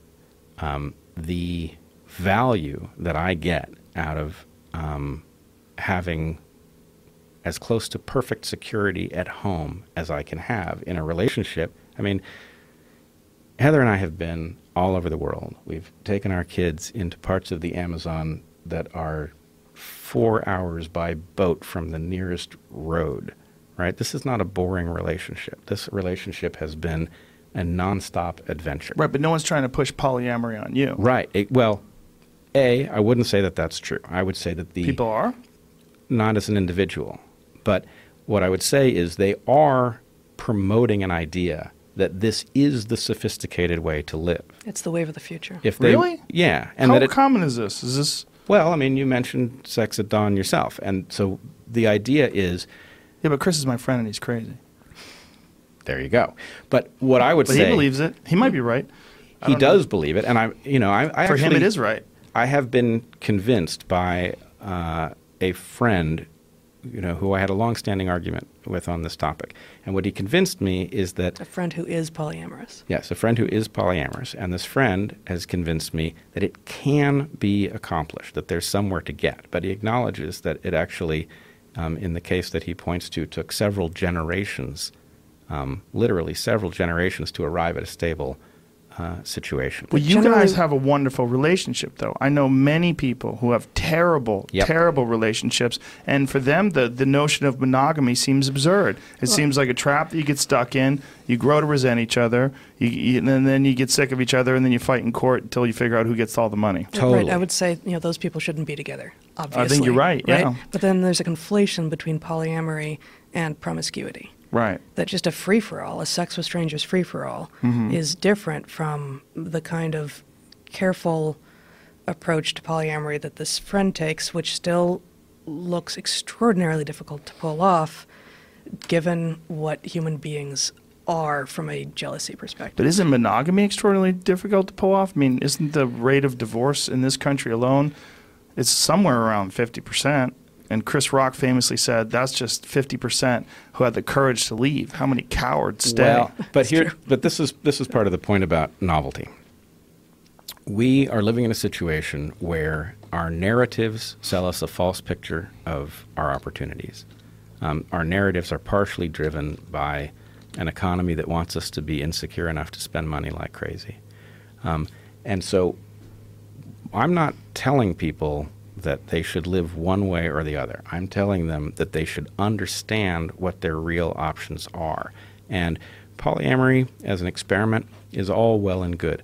But what happens when you introduce children into the mix? right. That's very, very different. It's very different because children are so costly to raise and because human males are wired to fear raising offspring that they themselves did not produce genetically. Now, I don't think it makes sense to actually care very much about your genes and advancing their interests. I think this is something evolution has stuck us with that is not valuable. It's actually destructive. It's but something we can nonetheless- potentially move past. but we are wired for it. And so, what I'm expecting to happen is if you uh, have a large scale experiment in polyamory, what it's going to do is it is going to break down into polygyny and it is going to break down into single motherhood as men leave these relationships in order to engage in perhaps more polyamory with younger women. And it's going to be yet one more thing that is uh, unevenly distributed between the sexes. so choose your mate wisely. Well, choose your mate wisely, but we don't even realize that we are interfering with your ability to do that in ways that we don't um, we don't intuit. We have a landscape in which nobody uh, is paying attention to the way we are interfering in the normal processes that would cause you to find a mate with whom you might have a very rewarding uh, What, lifelong what processes are you referring to? Well, let me take an absurd one. okay. We have no idea what effect deodorant is having on us choosing the right mate. We do know that in studies that um, there are molecules that you can't consciously tell you're detecting that do affect mate choice, and we know that we're interfering with that stuff. Well, we know that birth control affects that as well. As well, Yes, women's we do. ability to Hormonal birth smell. control. Yeah, Specifically, Uh, yep. woman's ability to smell whether or not she's even genetically compatible with a man, Absolutely, and which is really freaky. It's like those lizards. How do they know? right. They just Well, know. yeah. They're rubbing up against each other, get So- a sense. So, I think I think what um, Do you wear deodorant? Uh, I try not to. Um, at the moment, I'm wearing it because sweat stains would be socially Oh, costly. you're wearing you're wearing antiperspirant. I guess I am. Yeah, It's- I guess it's I different. do. I That's do You know, there's it. an important distinction there. Yeah, So- that's Yeah. dangerous. Well, but here this is clogging up your pores. this is a great this is a great example because I actually did spend uh, I don't know if it was a year as an experiment not wearing deodorant. Um, How'd that go? well, He was already married. so a couple interesting uh, facts. One, it did uh, drive some people crazy. I'm sure. Um, Not me though. not you. Didn't Um, drive you? Didn't bother you at all? I'm not. We've all been around people we love who at some point are like, "Dude, take a shower." Right. But Yeah. you know, no. But not, as long as you took a shower. Well, actually, Yeah, the not thing on though average. is, is I, it a shave the armpits thing? Like if you shave your armpits, do you? I mean, it's, it's the one spot, right? We're not Yep. putting deodorant anywhere else on our body. We're just Yep. putting it on the armpits. Like, is it the, a shaving thing? Like if you shave your armpits? If you shave It's- your armpits, you decrease the rate at which smelly, it yes. diffuses Yeah. into Yeah. the environment. so you um, should make a judgment call. Well, but in some sense, look, I don't know which it is. Maybe we're being wusses, right? And we're being, you know, we've got an industry of I don't know how much they make per year selling us these things because we're afraid of our own human Smell, smell. right. Right. But there's a huge difference between the way somebody smells if they don't have good hygiene and somebody who has the luxury of daily showers and doesn't wear Sure. deodorant. Frankly, I don't find somebody who is taking daily showers and isn't wearing deodorant. I don't find it that off-putting. And in Europe, it's considered Right. much it's just a different smell. You Right. smell them Right, as opposed to smelling right guard or whatever it is. Exactly. And so, anyway, I, I have no idea whether uh, if we backed our deodorant and antiperspirant stuff off, whether it would change who ended up with whom and whether or not marriages Might have a small long. degree of change. Right, but how many other things are there on the list that we wouldn't think to name? that What about makeup? Interfere? What if women stopped wearing makeup? How much would that change? Who hooks up with who? how much would it and you know if we how much would it change if we actually learned that there's a difference between hotness and beauty and we actually allowed little girls to recognize that maybe they weren't so interested in being hot because although it gets you a lot of attention it's a kind of attention that's a dead end right? How much would that change who ends up with whom? I mean a lot of who ends up with whom at the moment is presumably dictated by people having had their attention captured through hotness and then there's a question of whether there's anything there to back it up. So I, what i want to see for my own kids sake is I want to see a world in which the noise of the way the market influences how we interact with each other and the notions that get uh, promoted as sophisticated, where that noise is reduced so that people can really begin to detect the patterns in their life. Actually, this worked for me. I dated in this way, and this worked for me. I dated in that way, and it didn't work for me. It wasn't rewarding. That begins to tell you something. And all I'm saying about my own situation, yes, I'm incredibly lucky to have a relationship that's really rewarding and, you know, it's a lifelong bond. On the other hand, it may say something. We got together early. I felt weird about that for a long time. I felt like it suggested something. Uh, you know, you, you hear about people getting together in high school. And it's like, oh, that's cute, but you know, how how well could you have chosen in high school, right? Well, I met Heather in high school. We were friends. We knew each other pretty well by the time we got together, and you know, I was I was a dumb kid in my early twenties at the point that uh, the relationship began, but it had an advantage that I didn't necessarily know to think about, which is Heather and I have spent all of that time um, adventuring together. And that means that instead of looking for the perfect partner who's exactly the right fit for you, two people who had the right starting material sort of grew together Yeah. into a, a partnership. The, the growing together We part. grew up together. Yeah, that's a that's a big part. And there's a lot of people that don't spend a lot of time with their mates, you know, and you know, people grow apart too. You guys get lucky. Yeah, that's true. Yeah, I, I have a lot of friends that are living in hell. Yeah, that's terrible. Yeah.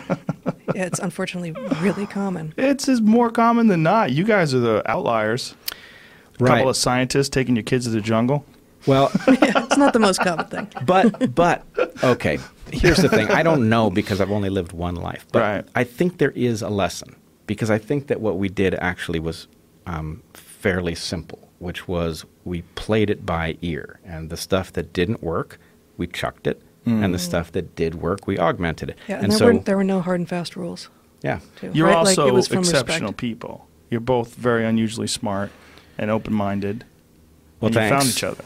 we found each other Well, and I think I think open-minded is more important than smart in this case, right? Like being able to look at each other with compassion. You know, this is true for any interaction, right?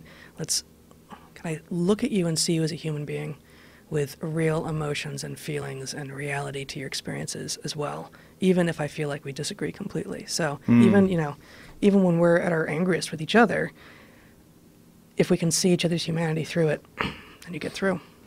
Yeah, that that is a lesson for every human being in all walks of life in any situation when you disagree with someone. Not just your lover, not just Right. a friend, but people that you don't even know. It's it's very easy to dehumanize someone who disagrees with you. And I think to bring this all back around, this is a, a part of the problem with uh, male female interaction today. Is this dehumanization on both sides? that the men are demons, that the women are this and the men are that, and it's all this, you know, it's these rash generalizations and this extreme tribalism. Well, Yes. there is kind of a secret weapon, and I it's not going to the sound. secret out. The secret is uh, Heather and I have a whole second channel on which to navigate, which is that we both know the same evolutionary story. And Yes. so there's a way. You know, there, here's a an idea that's important. You can very often understand more about a given human interaction, especially a contentious one, if you turn down the sound, right? So you can't hear what's being said. And that sounds wrong, right? It sounds like, well, maybe the most important piece of information you could have is what these people are saying to each other as they're arguing.